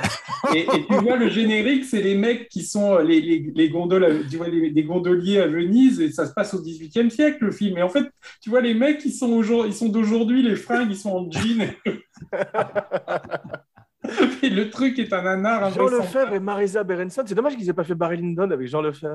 Mais c'est le film qu'elle a fait après Barry Lyndon, juste après. Quoi. Et il y a Andrea Ferréol, il y a euh, Britt Ekland, il y a, enfin, il y a, il y a quand même un casting de, de, de super belles nanas de l'époque, tu vois. euh, Wow. et, il, et manque, Tony il manque Kurt Jürgens et Omar Sharif. Non, mais attends, Tony Curtis, il fait un rôle double. Il fait à la fois Casanova, qui est impuissant, tu vois, Ouais. et, et il fait euh, son sosie, qui est un mec qui nique tout le temps, qui est pris à pic, tu vois. quoi. non, mais le, le scénar, c'est un scénar de film porno, tu vois. Quoi. Tu nous, as, tu nous as sorti quelques bons films là, sur ce, sur ce ciné-chat. Mais euh, bon, pour terminer sur Running Man, c'est vrai qu'on sent qu'ils ont vu Blade Runner, mais c'est le Blade Runner du pauvre. On a plus l'impression d'un son et lumière ou d'un spectacle au Palais des Congrès. Et euh, en fait, ça annoncerait aussi Fear Factor et Jackass. Et le collier qui explose, on le verrait également dans Battle Royale with Cheese, quelques Ouais. années plus tard, beaucoup mieux fait. Et dans Et machin, Snake- dans, dans New York 1997 aussi. C'est ça, Snake Plissken, il a un, un collier Ouais. dans le premier, et dans le deuxième, on lui inocule un virus, si je ne m'abuse. Si je ne m'abuse, docteur. Le deuxième, il était mauvais, hein, quand même. Escape from LA, c'était quand même grave. Ah oui. J'adore Ouais. le premier, mais alors le deuxième. Ouais. Il y a Fête Coteau, dont on parlait Oui. un peu plus tôt, qui est, qui est- Il y a une perruque absolument hallucinante, sa perruque, dans le, dans le film. incroyable. Et puis, il, est moi, dans- j'ai il a le même pyjama que Schwarzenegger d'une autre couleur, mais il, il est, moins, il est moins en forme. J'ai été brièvement ami Facebook avec qui a fait Koto, le vrai, hein, c'était le vrai. Ouais. Et alors, il- quand, il acceptait ta demande d'amitié, toutes les semaines, après, tu avais des messages d'amour de Jésus, tu sais, dans ta, dans ta boîte Facebook. Il, était branché, mais vraiment, je sais pas, euh, je sais pas s'il était dans une secte télévangéliste et tout, mais il t'envoyait des, des trucs, tu vois, mais, mais complètement barrés, euh, genre. euh, Mais c'était un acteur merveilleux. Il, il est mort assez récemment. D'ailleurs, tu vois, d'ailleurs, euh, il était dans Alien, bien sûr. Il amène une vérité. Quand, quand Ridley Scott cast Yafet Koto à Redin Stanton, c'est déjà, tu as compris ce qu'il voulait faire comme film. Parce qu'on a l'impression que c'est le- c'est blue collar, blue, blue collar aussi, l'équipage, d'un coup, tu vois. ouais, ouais. On parlait de Il, disait, il, il dit à Dada, je me souviens, dans un film sur Antebbe, tu sais, la prise d'otage à Oui. C'est celui de Kirchner, je crois. Ouais, c'est vrai, ouais. Et il était formidable dans Midnight Run. Ouais, mais, après, je sais Ouais. pas, visiblement, il a, il a viré euh, complètement mystique, tu vois, euh, complètement euh, bondieuserie. euh, il habitait aux Philippines, euh, il est mort il y a, il y a quelques années, là, il y a 3-4 ans, 5 ans, je sais Tu disais très justement, Philippe, que Scatman Crothers était un peu le Fernandel noir. Oui. Mais euh, Schwarzenegger, par moment, avec ses grandes dents, il a un côté un peu Fernandel sous stéroïde aussi, quand même, je trouve. Je n'ai pas de mots, je reste quoi? Et et t'as vu pour un film qui s'appelle The Running Man, à un moment, on le voit courir et on voit que c'est un double, c'est pas lui. Oui, bon, il y a plusieurs plans hein, où, le mec, où il maigrit, où il maigrit d'un coup. Oui, c'est une série Z, en fait. Ouais, et puis c'est- Oui, le film voilà. est très long. Pas loin. Ce passage de chorégraphie sur les Lakers Girls qui dansent, là, ça, ça dure 20 minutes, t'as Ouais, vu Et puis combien, je ne sais pas combien de, de mètres carrés ils ont décoré pour faire les tunnels et les machins, mais pas, pas beaucoup à mon avis. Non, hein. non, T'as non, des, censé séquences, dans mon souvenir, on se serait cru à, à Space Mountain, à Disneyland, tu sais, c'est des, des trucs où t'as les Exactement. lumières, c'est super cheap. Ou comme je disais, le, le Gotham de Schumacher, c'est pareil, parce qu'en fait, ils disent dans le show que c'est sur 400 blocs, mais c'est pas du tout ça, t'as vu C'est genre C'est trois- trois, c'est trois blocs. J'aime bien leur look en spandex quand même, qui préfigure un peu les super-héros. Oui. Et les catcheurs aussi ont un look euh, très BD en fait, mais ils font pas peur, c'est ça le problème. Dans le livre, tu avais des types qui étaient beaucoup plus. D'ailleurs, on annonce euh, bientôt un remake par euh, Edgar Wright, Mhm. ouais, qui devrait revenir à la source de la novella, donc un truc beaucoup plus dark que le film de Schwarzenegger, et probablement un acteur qui sera quelqu'un de plus normal entre guillemets. Mais il y a déjà eu trois adaptations, mais ils en font encore une. Ouais, Ben, tant qu'ils n'ont pas réussi. hein. il continue. Hein. Ça avait marché, Running Man? Euh, le film avait un petit peu moins bien marché que les Schwarzenegger habituels, mais je- il avait rapporté quand même de l'argent à travers le monde. Parce que le prix du danger, ça n'avait pas marché, hein, je me souviens. Non, ça n'avait pas très bien marché. Bien, game over, enfin, heureusement, fini les conneries et passons aux choses sérieuses. Laurent Cocadouli Vachaud, je suis ton fan numéro un, avec But I want to tell you about a movie called Misery, rated R. Dans un chapitre intitulé Si j'avais un marteau, oh, oh, oh, oh, je cognerais le jour. oh, oh, encore plus fort.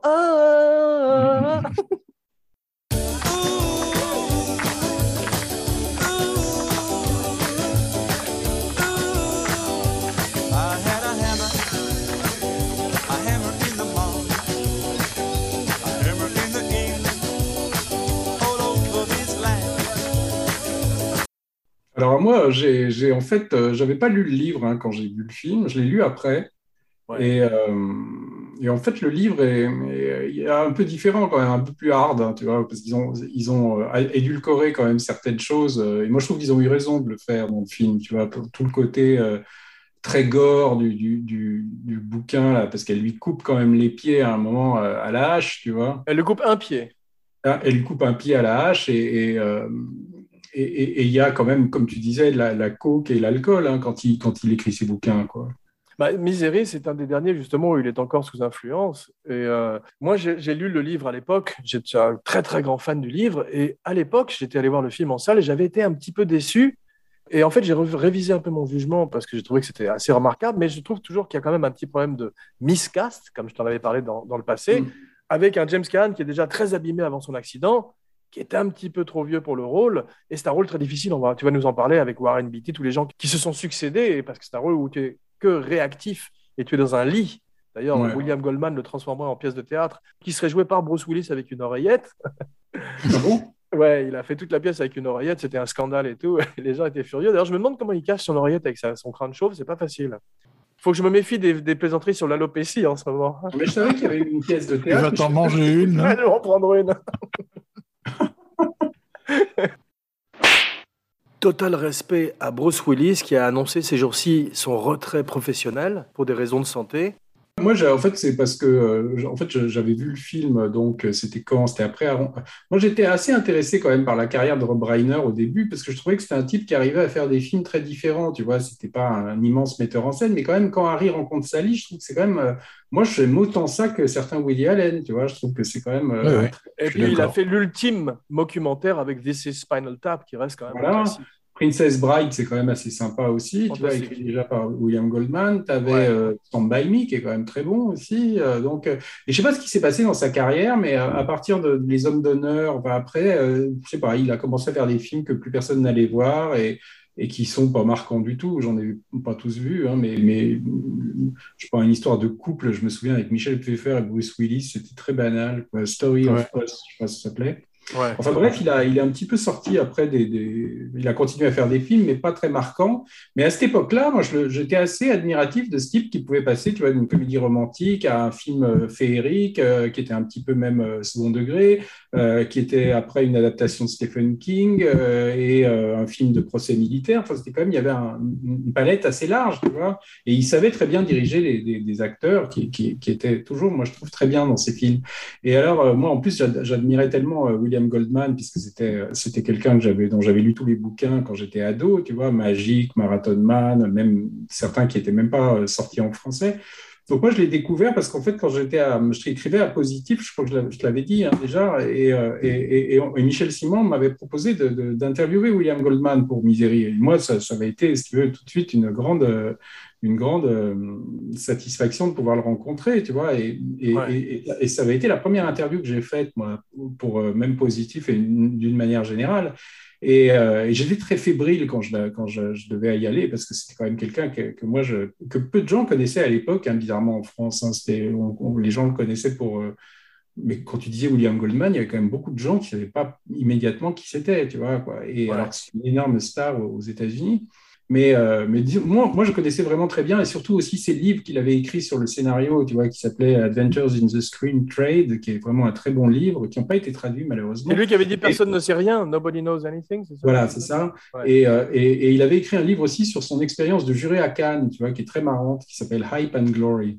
Et, d'autres livres encore qu'il avait écrits comme ça sur, le, sur le, les coulisses du métier. Et donc, j'étais allé le, rencontrer. Hein. Il y avait Rob Reiner qui était là aussi, mais euh, moi, j'étais resté juste avec William Goldman après.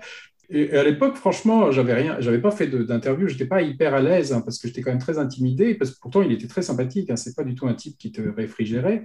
Et, je me souviens que j'ai commencé vraiment à, savonner, à, mal parler anglais, tu vois, et à, vraiment commencer à, faire la moitié de la phrase en anglais, la, la deuxième moitié en français. Et je me souviens qu'il me regardait, tu vois, euh, d'un air, euh, tu vois, du style, ça va être long avec lui, tu vois, quoi, parce qu'on nous avait réservé une heure, il continue comme ça, ça va, ça va être pénible. Et j'ai mon magnéto qui était un espèce d'énorme magnétophone euh, Telefunken, tu vois, j'avais pas de petit truc pour enregistrer, qui est tombé en panne en plus, tu vois, le, le cauchemar total, comme si la, la, la fébrilité se, transfer- se, trans- se transmettait à l'appareil, tu vois. Ah oui, il t'avait aidé, c'est ça? Et il m'avait, alors, c'est là où vraiment j'avais trouvé quand même que c'était un type formidable parce qu'il Ouais. a, il, bon, il avait vu que j'étais un fan, hein, parce que je lui avais apporté des bouquins, des trucs comme ça. Son number one fan? Et, et il a vu ce pauvre type, tu vois, qui commençait à se noyer devant lui. et, et tout d'un coup, il a, il a, il a arrêté la, la- enfin, il a pris le magnétophone, tu vois, et tout en continuant à me parler, il a commencé à regarder ce qui, ce qui déconnait, tu vois. Donc, il a enlevé la cassette, il a commencé à inspecter le truc. Très Et, sympathique. ouais. et il a commencé à me poser des questions sur moi, tu vois, sur qui j'étais, euh, depuis combien de temps je faisais des interviews, tu vois. T'as détendu, ouais. Hmm. Voilà, et je pense pas que ça l'intéressait tellement, mais c'était juste pour me, pour me détendre. Et, ça a Ouais. marché. C'est-à-dire qu'au bout d'un moment, je me suis ça a duré 5-10 minutes. hein, Et vous avez fait l'amour? Et, et- et après, il a, il a commencé à, à- bizarrement, le, le- le magnétophone s'est remis à marcher. C'est une histoire vraie, hein, vraiment. Wow. Je, quoi, je sais pas ce qui s'était passé, mais C'est magique, j'avais- ouais. Magic. Il devait y avoir des ondes, tu vois. Ouais. Donc, on a fait l'interview après, ça s'est ça très bien passé parce que j'étais à nouveau euh, plutôt euh, plus à l'aise. Ouais. Et il a, euh, donc, il m'a il m'a vraiment, moi, j'ai- hein, je l'ai interviewé sur toute sa Et t'étais assis sur ses genoux comme la marionnette de Magic? J'étais pas assis sur ses genoux, mais il, a, il avait, je me souviens, il, il- il bougeait beaucoup pendant l'interview. Il se levait, il faisait les 100 pas, tu vois. il- Wow. et il m'avait raconté, euh, mais vraiment plein, plein d'anecdotes. Euh, Moi, j'aurais pu rester deux heures avec après parce que franchement, je connaissais toute sa carrière. Mais disons que Misery, c'était, c'était un type, William Goldman, qui, était, qui avait connu un passage à vide après avoir été une énorme star du scénario en- jusqu'en 77 à peu près. Il a eu un passage à vide pendant euh, plusieurs années, jusqu'à Princess Bride à peu près, hein, quoi, où, il, où il avait aucun film qui se montait. C'est-à-dire, il avait beau écrire des scénarios, euh, Wow. personne ne réalisait ses scénarios parce qu'il était en contrat exclusif avec un producteur qui s'appelait Joseph Lévin, tu vois, qui avait fait le lauréat, Un pont trop loin. Et, et en fait, il lui avait fait signer un contrat d'exclusivité euh, pour euh, quatre ou cinq scénarios, ce qui fait que tous les scénarios qu'il écrivait étaient obligés d'être soumis à Joseph Levin, tu vois. Donc, et, et Levin n'arrivait pas à les monter apparemment, tu vois. Euh, donc en fait, il a été euh, immobilisé quasiment pendant. Il avait écrit un film de pirate pour euh, Sean Connery et Roger Moore, tu vois. Enfin, des trucs un peu à l'ancienne, à mon avis, qui dataient déjà un peu, tu vois, dans le, le côté un petit peu euh, film d'aventure, un petit peu du passé déjà. Ouais. Et, euh, et en fait, c'est la rencontre avec Rob Reiner qui l'a relancé un peu, puisque c'est lui qui a fait euh, Princess Bride, et après, il l'a il l'a engagé pour Ah, mais Misery. c'est intéressant parce que tu parlais de son livre sur l'écriture. King a écrit un formidable livre sur l'écriture qui s'appelle Voilà. euh, In Writing. In Writing je, avais, je lui avais posé des questions sur King, tu vois, je lui avais demandé, Ouais. je ils avaient des points communs quand même, parce que souvent, ils écrivaient tous les deux des, des, des, des, romans ou des histoires sur des gens qui sont écrivains eux-mêmes, tu vois, ou, artistes. Et en fait, il me racontait l'avoir rencontré, en fait, très peu, hein, une fois, je crois, il m'avait dit. Euh, et euh, il n'était pas spécialement fan de, de- des, des livres de King, et notamment de Misery. Si tu veux, quand il avait lu Misery, justement, il avait été un petit peu euh, pas hyper attiré par le côté très, beaucoup plus gore, tu vois, que ce qu'ils ont fait à l'arrivée. Mais en fait, bon, toujours est-il qu'il paraît que King était très content du, du scénario. Et ils, ont, euh, en fait, il avait fait, euh, il avait écrit le rôle en fait pour cette comédienne que- qui n'était pas connue à l'époque, hein, qui s'appelait Kathy Bates. Oui, ils l'ont proposé, euh, je crois, à Meryl Streep, ils l'ont proposé à Angelica Houston. Enfin, ils l'ont proposé, mais lui, il Ouais. l'avait écrit pour Kathy Bates. Il mais Kathy Bates est absolument extraordinaire. Elle remporterait d'ailleurs l'Oscar de la meilleure actrice et le seul Oscar remporté par un film de Stephen King. C'est une très grande Voilà, actrice qu'il avait vu au théâtre. Mais ça n'est pas le personnage du livre. Dans le livre, il te parle de la femme dragon et ce sont ces femmes que tu vois aux États-Unis qui ont une tête de plus que toi. Et là, elle fait petite bonne femme, elle est, elle est charmante. J'avais Oui, mal mais, euh, chez les, chez les Duval, c'est pas non plus le personnage. manteau, tu vois, et, et- et j'étais plus cette fois-ci plus touché qu'effrayé en fait. Si tu veux Alors chez que les dans Duval, livre, elle n'est pas, elle est pas non plus le personnage de Shining, tu vois. Donc après, ils ont, ils ont modifié, mais C'est vrai, mais parce était- que, parce que dans le livre, il voulait pas, dans, le film, il voulait pas que Jack Nicholson ait une femme trophée comme elle, il avait dans Mm. le livre. Je trouve que ça, c'est un- une bonne idée de, alors que dans le, je te dis, le livre de Misery, cette femme, quand il trouve le, le- le- portfolio de l'infirmière dans le livre et qu'il commence à voir que c'est une femme, c'est basé sur un cas qui a existé dans la réalité, cette infirmière qui tuait des enfants dans, dans la Mm. maternité, tu es terrorisé. Alors que là, effectivement, aussi extraordinaire soit Cathy Bates, c'est un rôle qui est impossible à caster. Et ce qu'il voulait, c'est qu'il voulait que ce soit une inconnue, euh, le, le rôle de Annie Wilkes, tu vois, et qu'il y ait une star qui joue l'écrivain, parce qu'il trouvait que ça reflétait un petit peu les, les personnages, tu vois, parce que cette fille, on ne sait pas qui elle est, donc on s'attend à rien C'est vrai, mais voit. il est fantastique aussi, James Caan. Mais je te dis, d'abord, c'est pas une star à l'époque, et en plus, il est, euh, c'est pas complètement le personnage non plus. Non, non, mais ça ne devait pas être lui, hein, c'est simplement ils se sont rabattus sur lui parce. Raconte-nous un peu le casting justement. Alors, il, il m'avait dit en fait qu'ils avaient, euh, ils avaient en fait développé le scénario pour Warren Beatty, tu vois, qui devait, qui voulait le faire, hein, qui était, euh, qui était trouvé le film. euh, Il a bossé beaucoup dessus, ouais.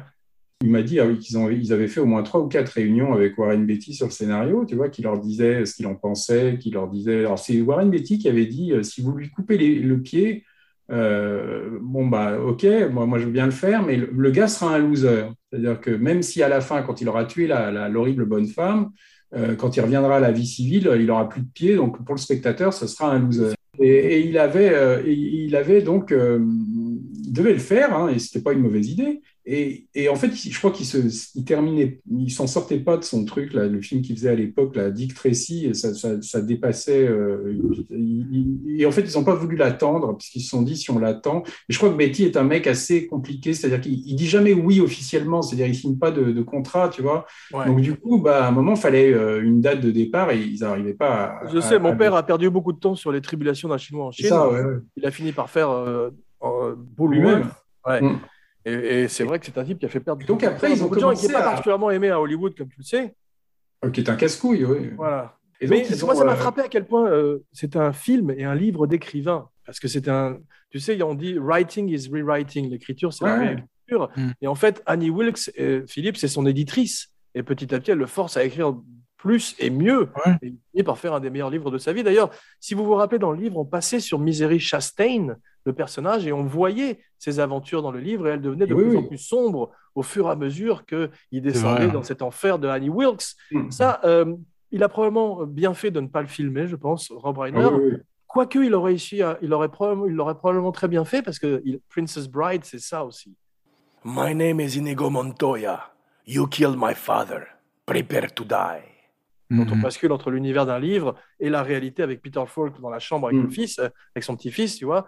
Mais peut-être il n'avait pas justement envie d'avoir recours de nouveau à ça et qu'il pensait que ça nous sortirait du, du film. Je crois que ça rallongerait le film de manière euh, considérable. Et puis Oui, ça- mais alors c'est pour ça qu'il faudrait peut-être le refaire en série télé et justement y inscrire. ces- Moi, je, moi, je crois pas que c'était une bonne idée de montrer vraiment ce qu'il écrivait, tu vois. Je pense que Ouais. c'est tellement fort ce qui se passe entre les deux, là, que ça, ça- ça te ferait sortir du truc, je pense, quoi. Ouais, ouais, c'est vrai. pense aussi. Et ça ramènerait d'autres acteurs, ça casserait le huis clos, tu vois, je pense. que C'est vrai, c'est vrai. franchement pas une bonne idée. Mais donc, pour finir sur le casting, là, il avait, ils ont après euh, proposé le rôle à, mais je sais pas combien, que je dirais pas tous les acteurs euh, d'Hollywood de l'époque, mais quand même énormément. Euh, et ils n'arrivaient pas à trouver un acteur. Tous les acteurs disaient, c'est un très bon scénario, je suis sûr que ça va marcher, mais aucun voulait jouer le rôle. Et en fait, ils pensent que c'était que les mecs étaient un peu machos, tu vois, et voulaient pas jouer un mec qui était dépendant comme ça d'une femme, tu vois, qui était, ils étaient euh, impuissants comme ça, attachés sur un, sur un lit avec la bonne femme qui les, qui les torturait, tu vois, quoi. Et en fait, le seul qui était, euh, paraît-il, d'accord pour le faire, c'était euh, Michael Douglas. Mais il disait, moi, je viens de faire déjà euh, Fatal Attraction, et je vais bientôt faire euh, Basic Instinct. Donc, lui, il était d'accord, mais pas, pas tout de suite, tu vois. Donc, c'était pareil, il fallait.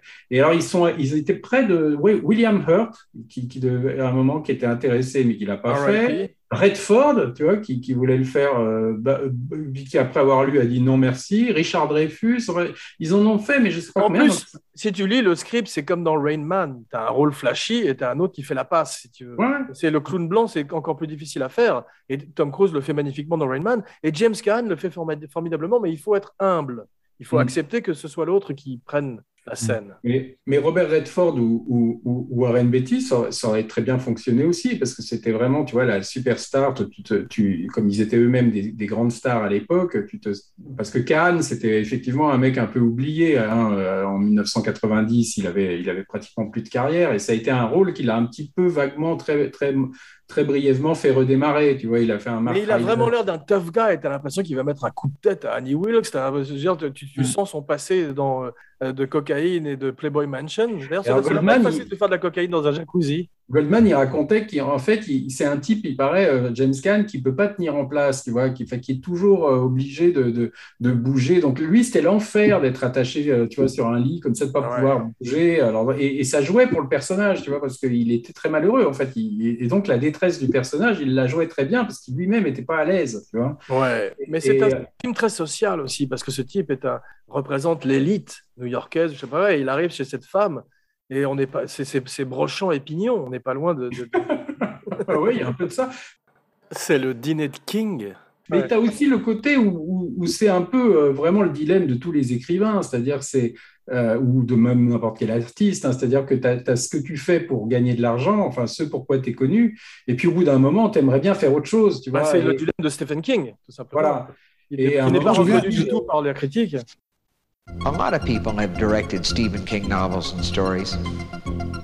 Tu sais à quoi ça m'a fait penser le début à Stardust Memories Tu te souviens de Woody Allen? Ouais, ouais, Ouais. un peu, Où il, lui, il voulait faire autre chose et tous ses fans venaient lui dire oh, c'était tellement bien quand vous faisiez de la comédie. Exactement. Et lui, il en pouvait plus de ça. Et Exactement. c'est- c'est un Ou peu il, y avait, ça. il y avait ça dans Birdman aussi, où il voulait faire. Mais tu as ça dans, dans plein de films. C'est ça qui touche aussi vraiment le, le- tous les gens qui écrivent un peu, qui aiment ce film. hein. C'est c'est que. Mais il y a le pire cauchemar de l'écrivain dans ce film, brûler son propre scénario. Voilà, c'est très sadique aussi, tu vois, de brûler sa propre création. Et quand elle offre à James Caan la machine à écrire où il manque la lettre N, ça m'a fait penser au magnifique, bien sûr. Et donc, moi, je trouve que c'était pas mal qu'un un mec comme Goldman fasse ça, parce que lui, il a souvent euh, mis en scène des, écrivains aussi. Je crois qu'il a, il a, il a, adapté un autre euh, livre de William Goldman après, mais que j'ai pas vu, moi, qui s'appelle euh, Les cœurs perdus en Atlantide avec, avec Oui, Anthony j'ai vu. Hopkins. Mais il paraît qu'il y a encore des trucs pas mal, comme Monsieur Mercedes ou la série avec euh, C'est bien, Monsieur Mercedes. James Franco. Il y a encore des choses qui sont faites à partir de Stephen King. Même Dr. Sleep avait des bonnes choses, comme on avait dit. Ah, bah, moi, j'aimais bien Dr. Sleep Ouais. et j'aimais bien Monsieur Mercedes, la Exactement. série. Donc, euh, si ces livres sont plus complètement aussi bons qu'à sa grande époque, il y a encore des bonnes adaptations et des remakes, des reboots à tout va. Bah oui, oui. Et puis bon, Misery, si tu veux, moi, je trouve qu'il y avait un côté un peu comme Shining, tu vois, il y avait la neige, il y avait l'isolement, il y avait Tu sais qui joue Shining à Broadway dans, dans les jours qui viennent, là? Ah bon? Tu sais qui, Ah joue, bon, il- qui va jouer Jack Torrance Tu. Non Ben Stiller. Oh. Ouais, Mais c'est pas euh, une mauvaise idée. J'aime bien les comiques qui font euh, du drame. Ah bon? Ouais. Il va à Broadway parce que ce, ce sont des, des livres. Comment sont- ils vont faire ça à Broadway, tout, tout l'hôtel et tout Tu ça sais, ils ont fait King Kong récemment et Beetlejuice, donc ça leur fait pas peur. hein. Ah ouais? Ouais. Bon, Enfin, c'est curieux ouais, comme, comme idée. Euh, Une comédie musicale. Non, il y avait eu un opéra Shining, je crois aussi. Un, Oui, il y a eu un opéra Shining avec un type qui, était, euh, qui avait un peu d'embonpoint, et que- parce que c'était un chanteur d'opéra, et il était très bien, Jack Torrance. C'était une autre couleur. Mais moi, j'aimais bien le, enfin, le film, je le trouve quand même très. euh, bon, sur le plan de la mise en scène, si tu veux, c'est. C'est peut-être que des mecs comme Hitchcock auraient sûrement fait mieux, tu vois, même De Palma. Justement, Mais- c'est William Goldman qui a rajouté ce personnage très Hitchcockien du vieux shérif joué par. Alors oui, oui, parce que Richard non, il. Il est dans le bouquin, non, si je me souviens bien. Il est dans Oui, le bouquin, mais il n'a pas, il- il a pas une, une place euh, aussi importante. Là, en fait, il veut Non, non, clairement nous il faire pas- sortir. Non, je dis, il n'a pas de femme dans le bouquin. C'est Ouais. ça. Parce que ce qu'il m'avait dit, moi, c'était qu'il il s'était vraiment inspiré de Psychose pour toute la, la scène où, où il va à la cave, là. Enfin, qu'il il se fait tuer quand il entend les. Mais le attends, à la maison, c'est. Tu sais, il y a un truc, c'est que quand tu veux faire une maison de film d'horreur, ils, font, ils ont tous répliqué la maison de Madame Bates. Ouais, ouais. Que ce soit dans Massacre à la tronçonneuse ou dans celui-ci, tu as toujours le même escalier, la même cave. Niggas had enough? Give me some more. Y'all niggas want the wild shit? Give me some more. Yo, Spliff, where the weed at? Give me some more. I know y'all niggas need that. Give me some more. Even though we getting money, you could give me some more. With the cars and the big crib, give me some more. Toujours pareil. Et Goldman, il m'avait dit dans l'interview que lui, il avait été très marqué par Psychose. hein. Il m'avait dit que ça, avait- que ça l'avait euh, vraiment beaucoup marqué quand il, parce qu'il l'avait vu euh, quand il commençait à peine à être scénariste à l'époque. Et il m'avait dit que ça l'avait vraiment fait réfléchir sur, euh, sur la- le temps au cinéma. C'est-à-dire qu'il disait que la, la scène des coups de couteau euh, sous la douche, en fait, ça dure 17 secondes. si tu veux. Et Ouais. pour les gens, ça dure longtemps. Si tu veux, si tu veux. Donc il s'était dit que produire un, un tel choc tu vois, sur les spectateurs en seulement 17 secondes, c'est que la, la, la manière d'appréhender le temps, tu vois, quand tu es dans un film à suspense comme ça, c'était, vraiment très différent de la réalité. Et, la, et les, les spectateurs, après, éprouvaient souvent quelque chose de. Une, une- avaient l'impression qu'un truc avait duré très longtemps. Torsion du Mais- temps, non, mais- c'est vrai. Mais tu parles d'Hitchcock, bon, il y a De Palma, bien sûr, mais il y a un autre film aussi qui s'inspire aussi de, de la grammaire Hitchcockienne que j'aime bien, qui était What Lies Beneath de Robert Oui, Zemeckis. oui, Oui. Mais Je pense que c'est un metteur en scène qui aussi change de, de, de genre comme Rob Reiner et qui Mm. fait un film qui tient bien la route avec d'un- Mais qui est plus brillant, enfin, euh, sur la mise en scène, qui est plus brillant que, que, que Rob Reiner, euh, Zemeckis. C'est vrai, mais euh, en plus avec un budget énorme. Tu as vu, c'est un film qu'il a tourné pendant le hiatus de Castaway, pendant que Tom Hanks perdait du poids. Il y a beaucoup de gens qui n'aiment pas ce film-là. Bon, il y, a, il y a Harrison Ford qui était peut-être pas bien casté parce que. Attends, spoiler alert. Ouais, ouais, mais euh, Attends, tu veux dire, spoiler alert, il y a un truc qui est très raté dans le film, c'est que Harrison Ford s'appelle Norman.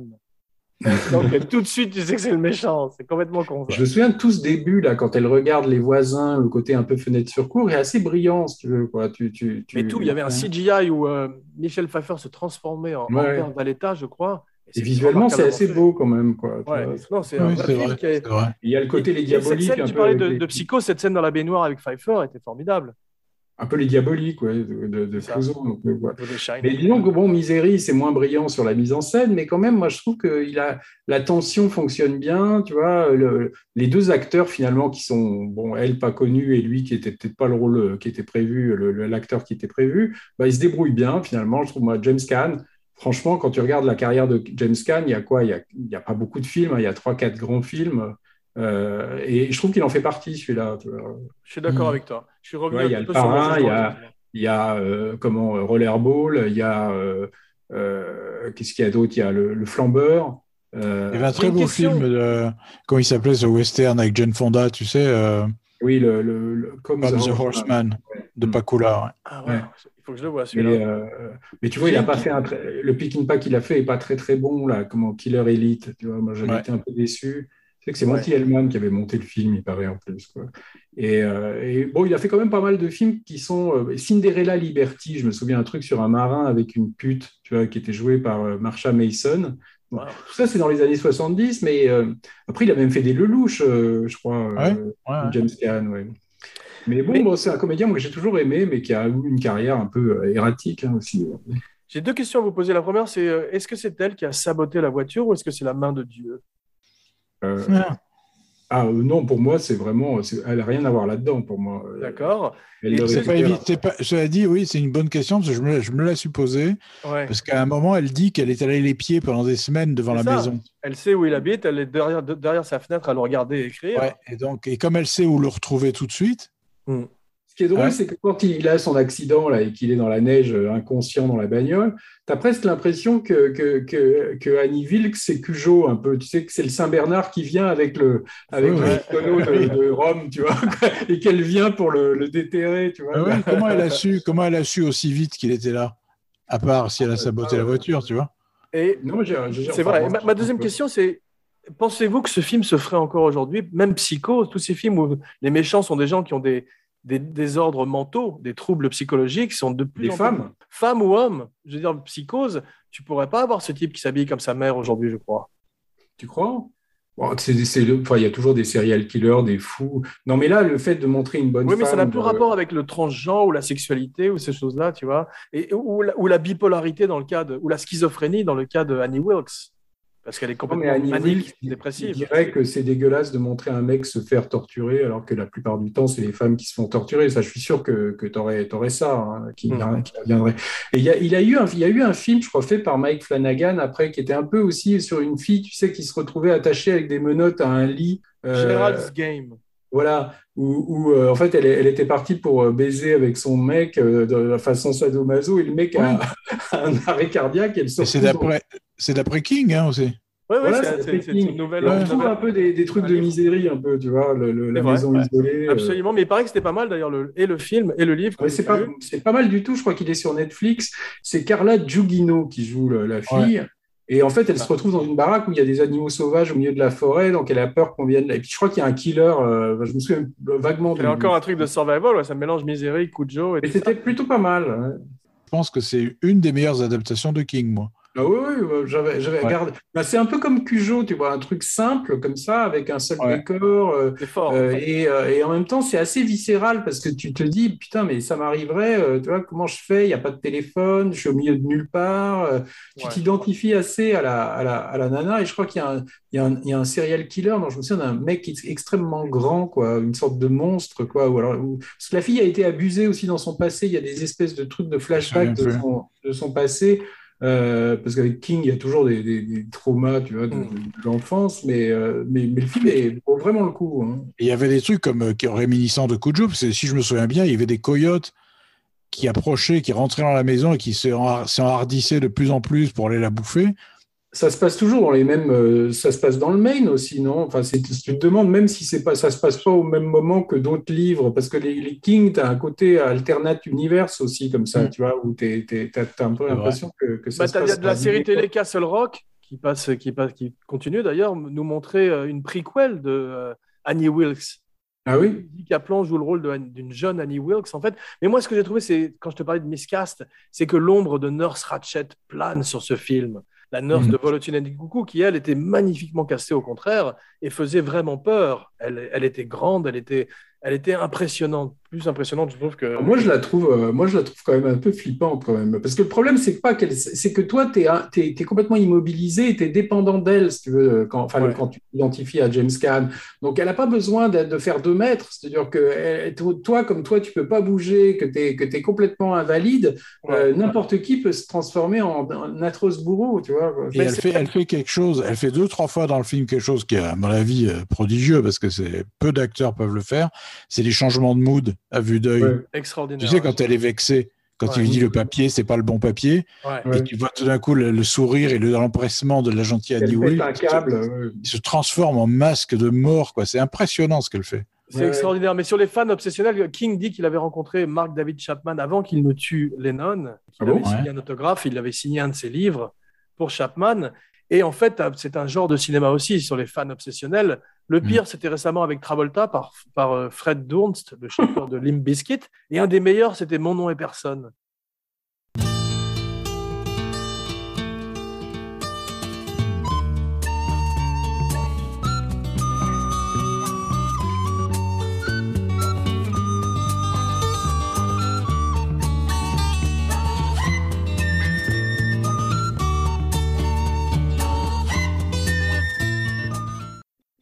Oui, oui. Hill voulait faire entrer dans la légende, malgré lui, Henri Fonda. Mais euh, c'est vrai que c'est l'histoire de Scheherazade. Ce type se maintient en vie nuit après nuit parce qu'il raconte une Mm. histoire à cette grosse dame. Et ça, c'est une histoire fantastique. Et c'est un film très moderne pour ça parce que c'est sur la toxicité des fans qui est, vrai. plus, plus que jamais d'actualité. Tu vois d'ailleurs le dernier Scream 2022 là, qui est très très bien fait, et là-dessus aussi. Et ce sont les gens qui ont menacé les exécutifs euh, s'ils sortaient pas le- la version longue de Snyder. Ce sont des gens qui euh, envoient des, des Twitter, des menaces de mort parce qu'on caste des asiatiques ou des noirs dans Star Wars.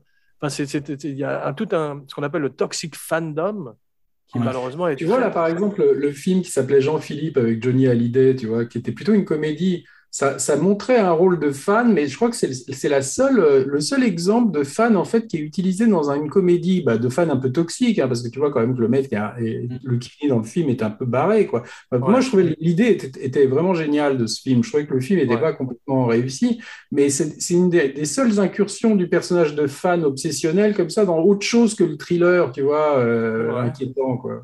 Il y avait vrai. King of Comedy aussi, bien sûr. Et oui, mais c'est inquiétant, King of Comedy, parce qu'il est quand même bien Ouais. frappé. euh, le- le- Enfin, c'est une comédie noire, mais il kidnappe quand même euh, Jerry Lewis, tu vois. Enfin, Ouais. c'est- c'est- Mais c'est le un- huis clos, le huis clos m'a fait penser aussi à Baby Jane. Ouais. C'est vrai, c'est vrai. Il y a une espèce de folie euh, ambiante. C'est en- difficile à filmer un lit. Hein.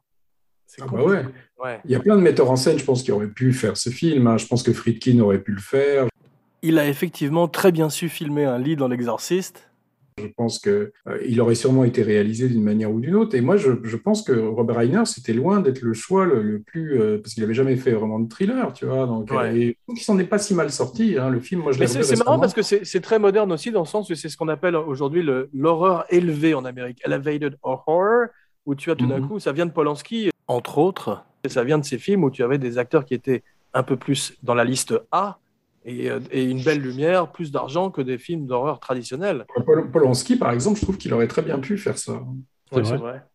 Et il avait fait la, la- la jeune femme, et la jeune fille et la mort Voilà. qui ressemblent. Bah, qui ressemble un peu, ouais, ouais. Mais tu as vu, ça commence par un baiser aussi, euh, comme un conte de fées. Elle, elle lui fait du bouche à bouche. Ouais. Et euh, c'est très beau. Euh, et la première réplique que dit euh, James Caan dans le film, après avoir allumé son, allumette comme, un, comme un, dur, comme un tough guy, il, allume, pas son allumette comme un écrivain, et il regarde quasiment la caméra et il dit I still got it, je l'ai toujours. C'est comme s'il s'adressait aux spectateurs en leur disant Vous m'avez Mm. pas vu depuis longtemps, mais je suis toujours un bon. Mais je crois que ça, c'est un rituel que King avait, non? C'est-à-dire quand il finissait un bouquin, je crois qu'il se prenait du Dom Pérignon dans un lodge, comme ça. Enfin, il allait dans un hôtel et, et, et une fois qu'il avait fini, il se, il se buvait une coupe de champagne. Pour un ancien alcoolique, Le film a été tourné, je crois, dans le Nevada, mais il est censé se passer dans le Colorado, comme The Shining. Comme Shining, ouais. Ouais. Mm. Mais euh, bon, le film, si tu veux, franchement, je me souviens des scènes avec le, le- le cochon, là. Enfin, t'as, as quand même des trucs un peu qui te mettent un peu mal à l'aise, tu vois. C'est pas de la Ouais. terreur où, t'es, où, t'es- où tu cries. Mais je trouve qu'ils auraient, dû mais- la fil- ils auraient dû la filmer comme Gandalf dans Le Seigneur des Anneaux avec des perspectives pour qu'elle ait l'air plus grande. Il y a des objectifs déformants un peu. Quand elle pète un plomb, tu as, un peu l'impression que le visage est dé- enfin, c'est des très grands angles, comme ça, tu as l'impression qu'elle est déformée. C'est un peu appuyé, mais moi je trouve que c'est. Enfin, moi j'aime bien le film. Alors c'est vrai que le truc avec le, le shérif, il y a un côté un peu euh, humour hein, qui, qui est, qui est introduit, parce que je pense que tu as besoin quand même d'avoir des scènes un petit peu plus légères. Puis c'est exactement Euh, le shérif de Psychose. C'est le Ouais. shérif de Psychose, puis c'est le gars qui va jouer dans le David Lynch après, là. Comment, là, le gars qui est sur la tondeuse, là, tu sais. euh, The comment- Straight Story. Straight Story. Bien sûr, mais c'est un grand Et elle, acteur. c'est euh, Frances Sternhagen, qu'elle s'appelle. Ouais, elle est remarquable, cette actrice. J'ai été frappé dans- aussi quand même. euh, Ce film annonce un petit peu euh, Fargo, annonce Ouais, un un petit peu, peu Le ouais. Silence des Agneaux, Ouais. annonce un petit peu aussi euh, les X-Files, tous ces Mm. thrillers dans la neige. Et puis ce flic est comme Marge dans euh, Fargo, c'est un type euh, qui est tout seul, tu vois. C'est c'est vraiment. euh, je trouve qu'il y, a- y une vraie modernité dans ce film qui m'avait un peu Tu échappé. les vois, euh, ce qui rappelle, Far- ce qui annonce Fargo, c'est quand tu les vois lire chacun dans leur lit un bouquin, tu vois, ça fait Exactement. un peu Marge avec son mari, quoi. Exactement. Et Annie Wilkes est habillée comme Wendy Torrance. T'as vu? Ouais, peu. Aussi sexy, ouais. Mais franchement, c'est bon. Ça, moi, je- ça, ça reste un de mes, un de mes Stephen King euh, adaptations préférées de Stephen King, tu vois. euh. Moi, je l'ai revu beaucoup à la hausse en le revoyant cette fois-ci. hein. Moi Ouais, aussi. Enfin, il vieillit truc bien. Alors que quand tu le découvrais, tu pouvais trouver trop classique, peut-être, tu vois, dans le filmage. Ouais. Et finalement, ça, ça vieillit pas mal, quoi. Il y a un truc qui est formidablement fait, c'est quand James Caan euh, lui parle gentiment parce qu'il sait qu'il a affaire à une folle et il veut pas l'énerver. Et la Et scène ça, la il plus le- insoutenable, c'est le, le verre de somnifère. Là. Ouais. Quand il a économisé ses, ses somnifères Ah ouais. pendant des jours et des semaines, Ouais. qu'il les met dans son, son vin et qu'il Ouais. le renverse. Putain, cette scène. Et puis ils sont devenus un vrai petit couple. Tu as vu quand ils sont tous les deux en train de dîner comme ça. Elle, elle, elle, ressemble à un personnage de la famille Adams. Il y a un côté quand même très gothique. Tu as vu comme elle est habillée comme une petite fille. C'est très effrayant. On parlait de Baby Jane. Il y a beaucoup de ça. Il y a un très beau travail de direction artistique aussi, le production design, tous les petits Ouais. bibelots, tous les objets, la musique de Liberace qui fait office un petit peu de Midnight, The Stars and You dans The Shining. Tu sais, cette vieille musique qui peuple les films d'horreur. Et c'est un film sur l'isolation qui prend une autre résonance en 2022 aussi, comme The Shining. c'est vrai. Ouais. Il y a des petits détails, tu sais, quand il se, quand il, quand il, euh, il se balade dans la maison et qui fait bouger le petit euh, canard ou je sais pas quoi, qui, qui est Pingouin, toujours le pingouin, vers- ouais. Et elle revient en disant Mon canard est toujours, regarde toujours vers l'ouest. Et là, il regarde. Son Et pingouin, ce qui est c'est un bien, pingouin, et ce qui est génial, c'est que c'est délayé dans le film, tu sais. Ouais. Nous, on a vu qu'il l'avait mal placé, Ouais. et après on oublie. Et c'est plusieurs scènes plus tard qu'elle lui dit euh, Je sais que tu es sorti de ta chambre. Et Et ça, tu ça fait très Polanski, ça, tu vois. Même le mec, euh, tu vois, qui peut pas bouger, dans, dans l'une de Fiel, le mec, il est aussi dans son. Enfin, moi, je suis sûr qu'il aurait pu le faire, tu vois. Ça aurait sûrement été mieux réalisé, mais Ça m'a fait Mais, penser euh, aussi euh, vraiment à, à Twin Peaks aussi, cet univers de neige et cette étrangeté de- Oui. des personnages. Ça annonce aussi un petit peu. Mais là, il y a un truc qu'on pourrait dire là sur les trois films, tu vois, enfin, sur les trois adaptations, c'est que euh, en fait, moi, il y a plusieurs réalisateurs euh, que j'avais donc interviewés, que ce soit De Palma ou, ou William Goldman, enfin des, des gens qui avaient fait des adaptations, qui te disaient en fait que pour réussir une adaptation de Stephen King, et c'est un peu ce que Kubrick avait fait d'une manière ou d'une autre aussi, c'était qu'il fallait retirer tout ce qui était le plus outrageusement fantastique, tu vois, tout ce qui était trop fantastique, si tu veux, pour arriver à rester sur l'humain et sur le et, et souvent, euh, il encombre ces trucs de, de gore ou de trucs trop fantastiques, si tu veux. Et, parce que même Carrie, tu vois, c'est, il y avait des pluies de sang, il y avait des. il a tendance à aller dans le too much des fois, hein, quand même un peu, quoi. C'est vrai. Et j'aime bien ces, ces, ces histoires qui sont pas fantastiques, justement, tu vois, quoi.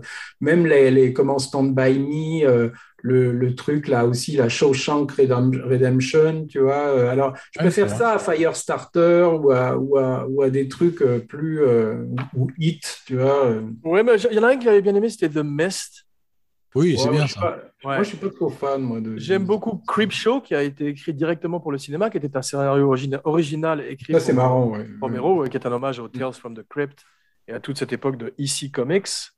Et euh, bien sûr, les classiques que sont Carrie, The Dead Zone, The Shining, qui sont des grands films. J'aime bien aussi, bien sûr, Shawshank Redemption. Je pense pas que c'est le meilleur film du monde comme dans IMDb. Non, ça, je sais pas d'où ça vient, mais. Ouais, et puis euh, il y a aussi Stand By Me dans les films qui sont pas des films d'horreur.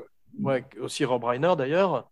Donc qui a, eu- qui a fait plutôt du bon travail. Il y a avec- The Green Mile aussi, mais qui est moins aimé parce que c'est un peu trop long, Green Mile. Ça dure trois heures, je me souviens. Je me rappelle d'avoir lu les livres qui étaient des feuilletons, des livres épisodiques. Il avait essayé. Le de- black, et, le black qui, qui pleurniche, là, je trouvais, on faisait quand même trop pas mal, mais c'est pas nul non plus. hein. Enfin, moi, j'avais trouvé que c'était plutôt assez, assez, euh, Mhm. assez plaisant à regarder. C'est Et vrai. par contre, il y avait le Brian Singer, là, j'avais pas trop aimé celui-là, le le- l'élève an apt pupil.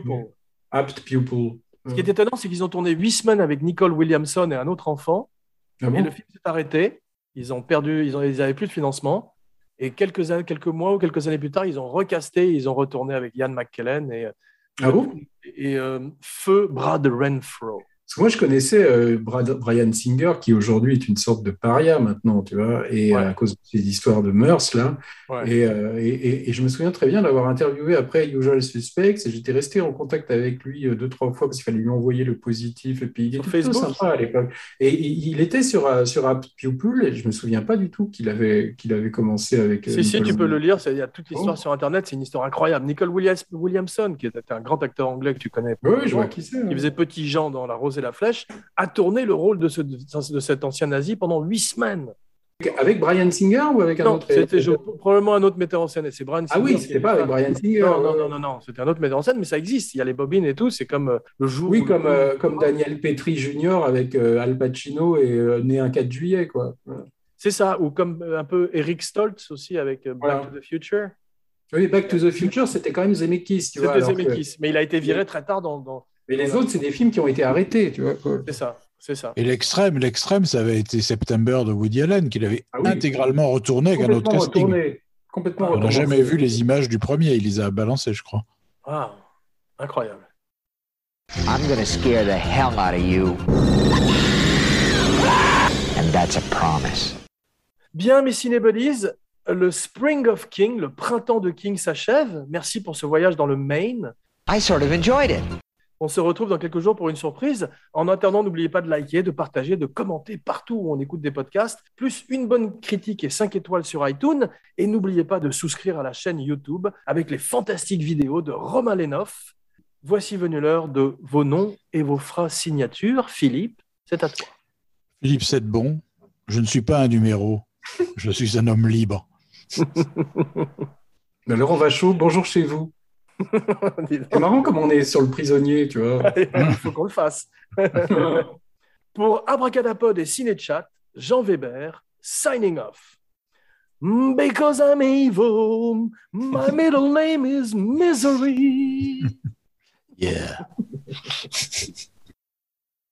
That old white line is a friend of mine, and it's good time. We've been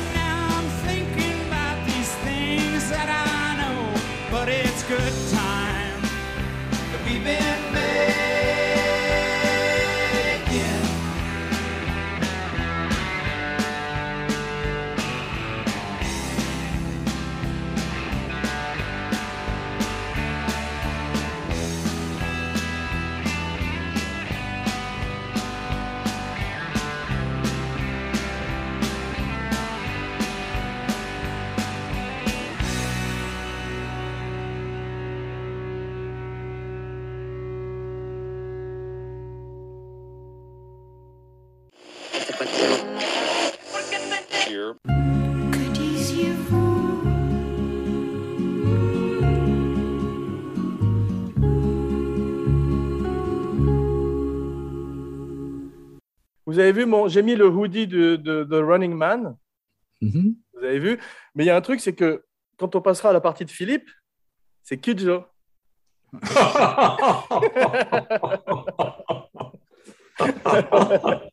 Ah mon Dieu. Je vais vous, vous dérider un peu avant le show. Et donc, c'est parti. Vous, euh, vous, vous connaissez vos répliques? Putain, merde. Euh, Bande de petits schnappants. Pourquoi toi, t'as choisi euh, Running Man, en fait? Je vais t'expliquer pendant le show. Ah, d'accord. J'ai un chien dans la gorge pour Cujo. c'est Bachman, en fait, hein, c'est ça. C'est ça. Bachman Begins. Alors, attends, c'est parti. Et bienvenue dans Cinéchat. Pod. Pod.